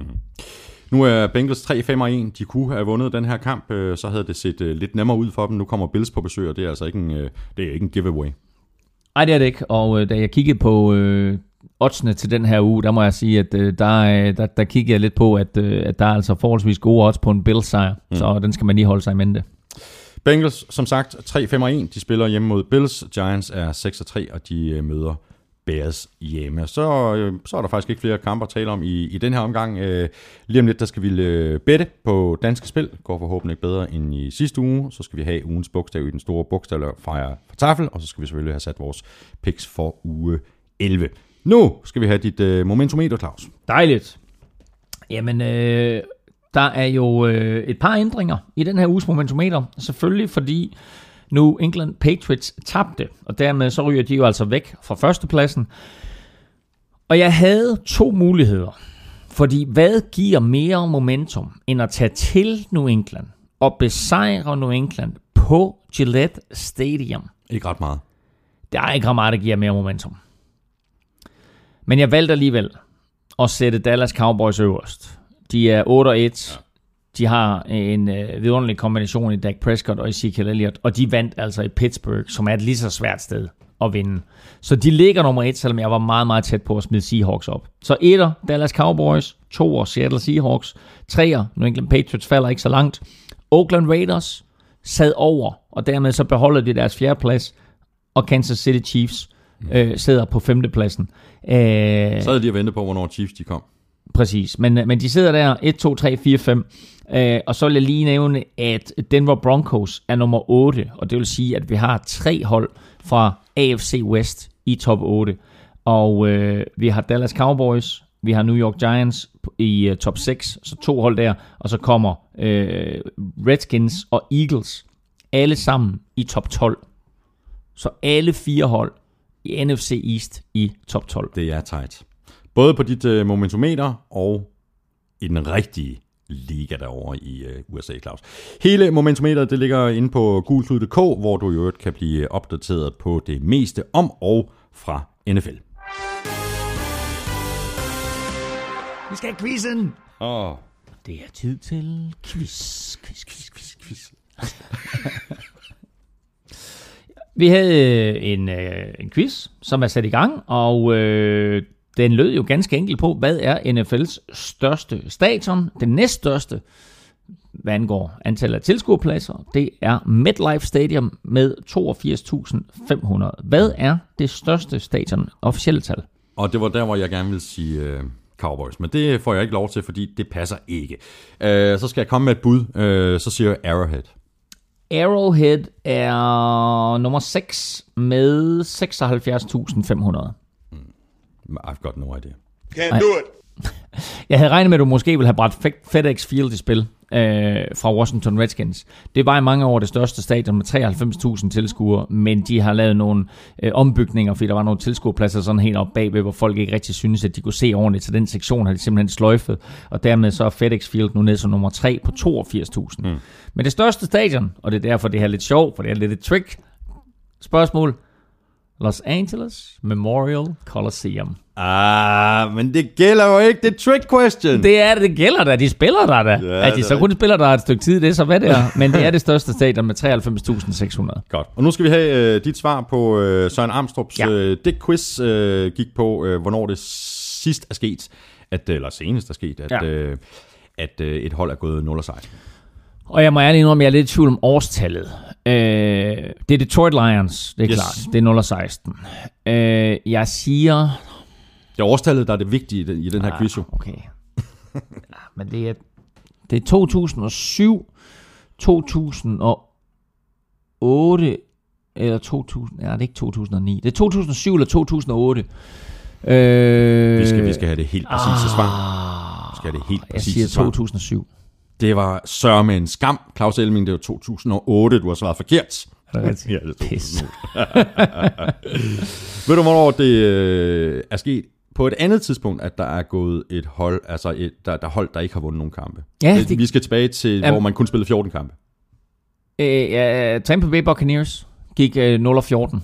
I 1976. Ja, det, det må jeg komme med. Den havde jeg. 1976, den havde jeg. Men der er faktisk et år mere, hvor der er et... Nu skal jeg tænke mig om. Nu skal jeg tænke mig om. Øh, nu skal jeg tænke mig om. Hvordan er det nu, der? Jeg tror faktisk... Ej, ej, ej det, det må jeg lige tage op. Men der, der er en af strækkesæsonerne, hvor der, hvor der, hvor der kun blev spillet øh, et, et, et, et, et ganske få antal kampe. Og vi er slut 80'erne, er vi ikke? Jo. Øh, er den, jeg, må, jeg må lige tjekke op på den til næste gang, for der, der er en eller anden statistik, der jeg ikke lige husker 100%. Nu skal vi have hævet nogle øh, penge i land inde på Odds på Danske Spil. Øh, Jeg spiller på øh, tre kampe hver eneste uge. Jeg følger Elmings spiltip med lukkede øjne. Og de penge, der står tilbage på min spilkonto efter sæsonen, dem sender jeg videre til Dansk Amerikansk Fodboldforbund. Og hvordan gik det så i sidste uge, Elming? Browns over Ravens sagde du til odds 4. Ja, 5. Ikke da jeg øh, lagde bettet. Der var jo åbenbart en masse andre, der har været inde og, Nå, okay. og, og, Ja, og følge ja, dit spiltip. ja, ja. Ikke? Så det var til odds 4. Falcons over Eagles til odds 1,87. For Niners over Cardinals til odds 7,5. Ja. Der stod... Ja, men altså, der, der stod... der, der er tydeligvis folk, der lytter med, fordi det var også øh, 87 på Fort Niners over Cardinals. Ja, så jeg er ikke- du, jeg- jeg er du, ikke du, der skal skynde, min- du skal skynde dig og, og bette dem. Du skal ikke Men det kan være lige meget, når de ikke går hjem, jo. Ja, det er så rigtigt nok. Der stod 863 kroner på min spilkonto. Ja. Før sidste uge, det går der ja. stadigvæk. Ja, og det er jo det, der er så vidunderligt ved, at vi simpelthen får 150 kroner at spille for hver uge, så, så, så kan man jo tage nogle chancer. For. Øh, gør vi ikke det? For. jeg får ikke nogen penge. Jamen, det Men, der, øh, men giv du den bare gas, Elming. ja, det er godt. Jeg stoler på dig. Det er godt. øhm, ja, men altså, runden starter jo i aften med Carolina Panthers imod New Orleans Saints. Og øhm, jeg tror faktisk, Panthers de vinder den. Øh, det er ikke et af mine anbefalede bets, men der er 1,60 på Carolina, så jeg tænker, at øh, det er der, man skal smide sine penge i aften. Øh, du kigger på mig sådan lidt skeptisk. Ja. Er du, er du enig? Jeg har, jeg har Saints i Har du picks. Ja. Jeg, jeg har faktisk Carolina. Øhm, jeg tror, de er, jeg tror, de er skuffede og sure. Og, Selvfølgelig er de det. Og øh, de spiller på hjemmebane, så jeg tager Carolina. Mine tre anbefalede vedmål er, og nu nævnte jeg tidligere, Buffalo Bills på udebane mod Cincinnati Bengals. Det synes jeg faktisk er et rigtig, rigtig godt bud. Øhm, Bills, har, øh, Bills har siddet over, øh, og de giver altså 22 på udebane mod Bengals. Men mine tre anbefalede bud er følgende. Tennessee Titans ude over Indianapolis Colts til odds 240. Glimrende odds. Og jeg er det. odds. Minnesota Vikings hjemme imod Arizona Cardinals til odds 1,95. Det er også nu, de skal i gang, ikke? Og Cardinals, Jo. de er ikke imponerende. Cardinals er ikke imponerende, og det er på hjemmebane, og godt nok har de store offensive problemer med Minnesota Vikings, men jeg forestiller mig lidt, at øh, det her, det er sådan en make eller break it kamp. Faktisk lidt for begge klubber jo. Mm. Øh, men jeg tror Vikings på hjemmebane øh, napper den her imod Cardinals. Og så den sidste, det er Washington Redskins hjemme mod Green Bay Packers Ja. til 1,72. Det glemmer ja. Og jeg synes, det er et godt odds. Ja. Ja. Altså, øh, Packers er en skygge af sig selv. Aaron Rodgers er en skygge af sig selv. Og kan du få 1,72 for et Redskins-hold fyldt med selvtillid på hjemmebane, så synes jeg, det er værd at spille. Jeps, jamen øh, det var det. Tre friske bud fra øh, Elming, som du kan benytte dig af inde på øh, danskespil.dk. Når du alligevel er derinde, så vær lige opmærksom på, at det her det er sidste chance, hvis du vil være med i øh, DM i Oddset, der kører frem til den øh, 20. november. Og det er jo her, hvor du har chancen for at vise, at øh, du har fuldstændig styr på det der med at øh, bette, for eksempel på NFL. Fuldstændig ligesom Elming. Og hvordan øh, kan du så være med i det her? Det kan du ved at lave et øh, spil på danskespil.dk eller i øh, Odset-appen, og så tilmelder du øh, kupongen til konkurrencen. Når du har gjort det, så kæmper du altså med om en plads i finaleugen, hvor der er 10 pladser på højkant til verdens bedste fodboldrejse. Du kan læse meget mere om den her konkurrence på danskespil.dk. Odds DM, altså danskespil.dk. ODDS DM. Nå, Claus Elming, nu skal vi have sat vores øh, picks til øh, 11. spillerunde. Jeg ramte sølle, sølle, sølle, sølle fem kampe i sidste uge. Du ramte seks. Woohoo! Undskyld. Ja, ja, det bliver... Ved du hvad, det er sjovt, fordi... Nu fører du med fem. Jamen, prøv, jeg sad og så på nogle kampe, og så tænkte jeg, ej, den missede jeg, den havde Thomas. Ej, den Jeg missede sad jeg, den også havde hele vejen Thomas. igennem. Jeg Ja. sad sådan også hele vejen Nå, igennem. okay. Ja, ja. Men nu du fik altså en mere. Du fører nu med fem. Jeg er fuldstændig rystet. Ja. Ja. 84, 79. Wow. Jeps. Det kan, Nå, gå, det kan gå galt på en uge for mig, jo. ja, det håber jeg. ja. Men prøv at Øhm. jeg har 14 rigtige i den her uge. Ja, så bliver det op ad bakke for mig, fordi Ja. øh, jeg ved allerede, at, øh, at vi i hvert fald siger noget forskelligt i Præcis. Panthers-kampen. Vi Ikke? starter, vi starter allerede på kampen i aften. Lige præcis. Panthers Saints, jeg siger Saints. Panthers. Bengals Bills. Bills. Bills. Nå. Browns Steelers. Steelers. Steelers. Cowboys Ravens. Cowboys. Lions Jaguars. Lions. Colts Titans. Titans. Titans. Chiefs Buccaneers. Chiefs. Vikings Cardinals. Vikings. Vi- Du har du Vikings? Ja. ja. Uh, Giants, Bears, Giants. Giants. Rams, Dolphins, Dolphins. Dolphins. Seahawks, Eagles. Seahawks, fordi det er i Seattle. Samme her, Seahawks. 49ers, Patriots, Patriots. 49ers. Nej, pis, det er pis, det er pis, det er pis. Nå, nej, bordet fanger, bordet fanger. Patriots. ja, ja. Redskins, nu er det rigtig sjovt, hvis Ja. ja. 49ers, de overrasker Ja, ikke. præcis. Redskins, Packers, Redskins. Redskins, Raiders, Texans, Raiders. Raiders. Så der er faktisk kun én. Det er i aften. Om. Det er, det er Vi har torsdagskampen. fuldstændig identiske. Undtagen i aften, hvor Panthers og Saints mødes. Så det Øj, afgøres i hvor jeg holder med Saints. Nøj, hvor jeg holder med Saints. Nå, men det er sjovt, så har jeg 14 rigtigt i den her uge, du har 13.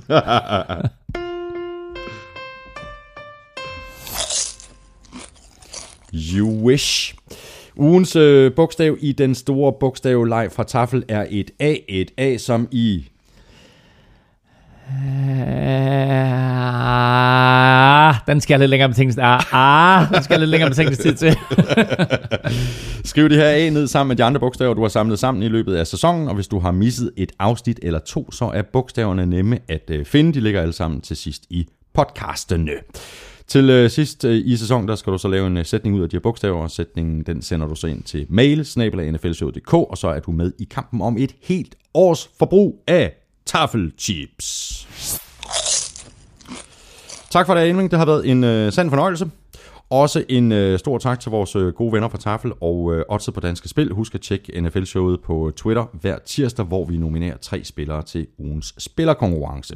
Følg Korsmed på Twitter på snabelag Korsmed, digt pusher Søren Amstrup på snabelag Doc Amstrup, d Amstrup, Claus på øh, snabelag NF Elming, mig selv på snabelag Thomas Kvartrup og NFL-showet på snabelag NFL-showet. NFL-showet er produceret af Kvartrup Media, der også producerer Danmarks eneste politiske podcast, Born Unplugged. Du kan abonnere på NFL-showet i iTunes, eller der, hvor du nu foretrækker at hente dine podcasts. Det er smart, så lander alle afsnit af sig selv. Alternativt så kan du lytte på nflshowet.dk, i SoundCloud og på gulklyd.dk. Vi er tilbage igen i næste uge. Ha' det godt så længe. Hot hot. Ved du, hvor meget yngre James Winston han var end Drew Brees? 12 dage. Det var jo ikke Drew Brees, det var Drew Bledsoe. Det var lige, det var lige, det var, det var lige en test. Men hvor mange dage yngre er han? En. En dag yngre. Han var 22 år og 312 dage. Drew Brees var. Drew Bledsoe var 22 år 313 dage. Tak for det, Elming. Lige meget.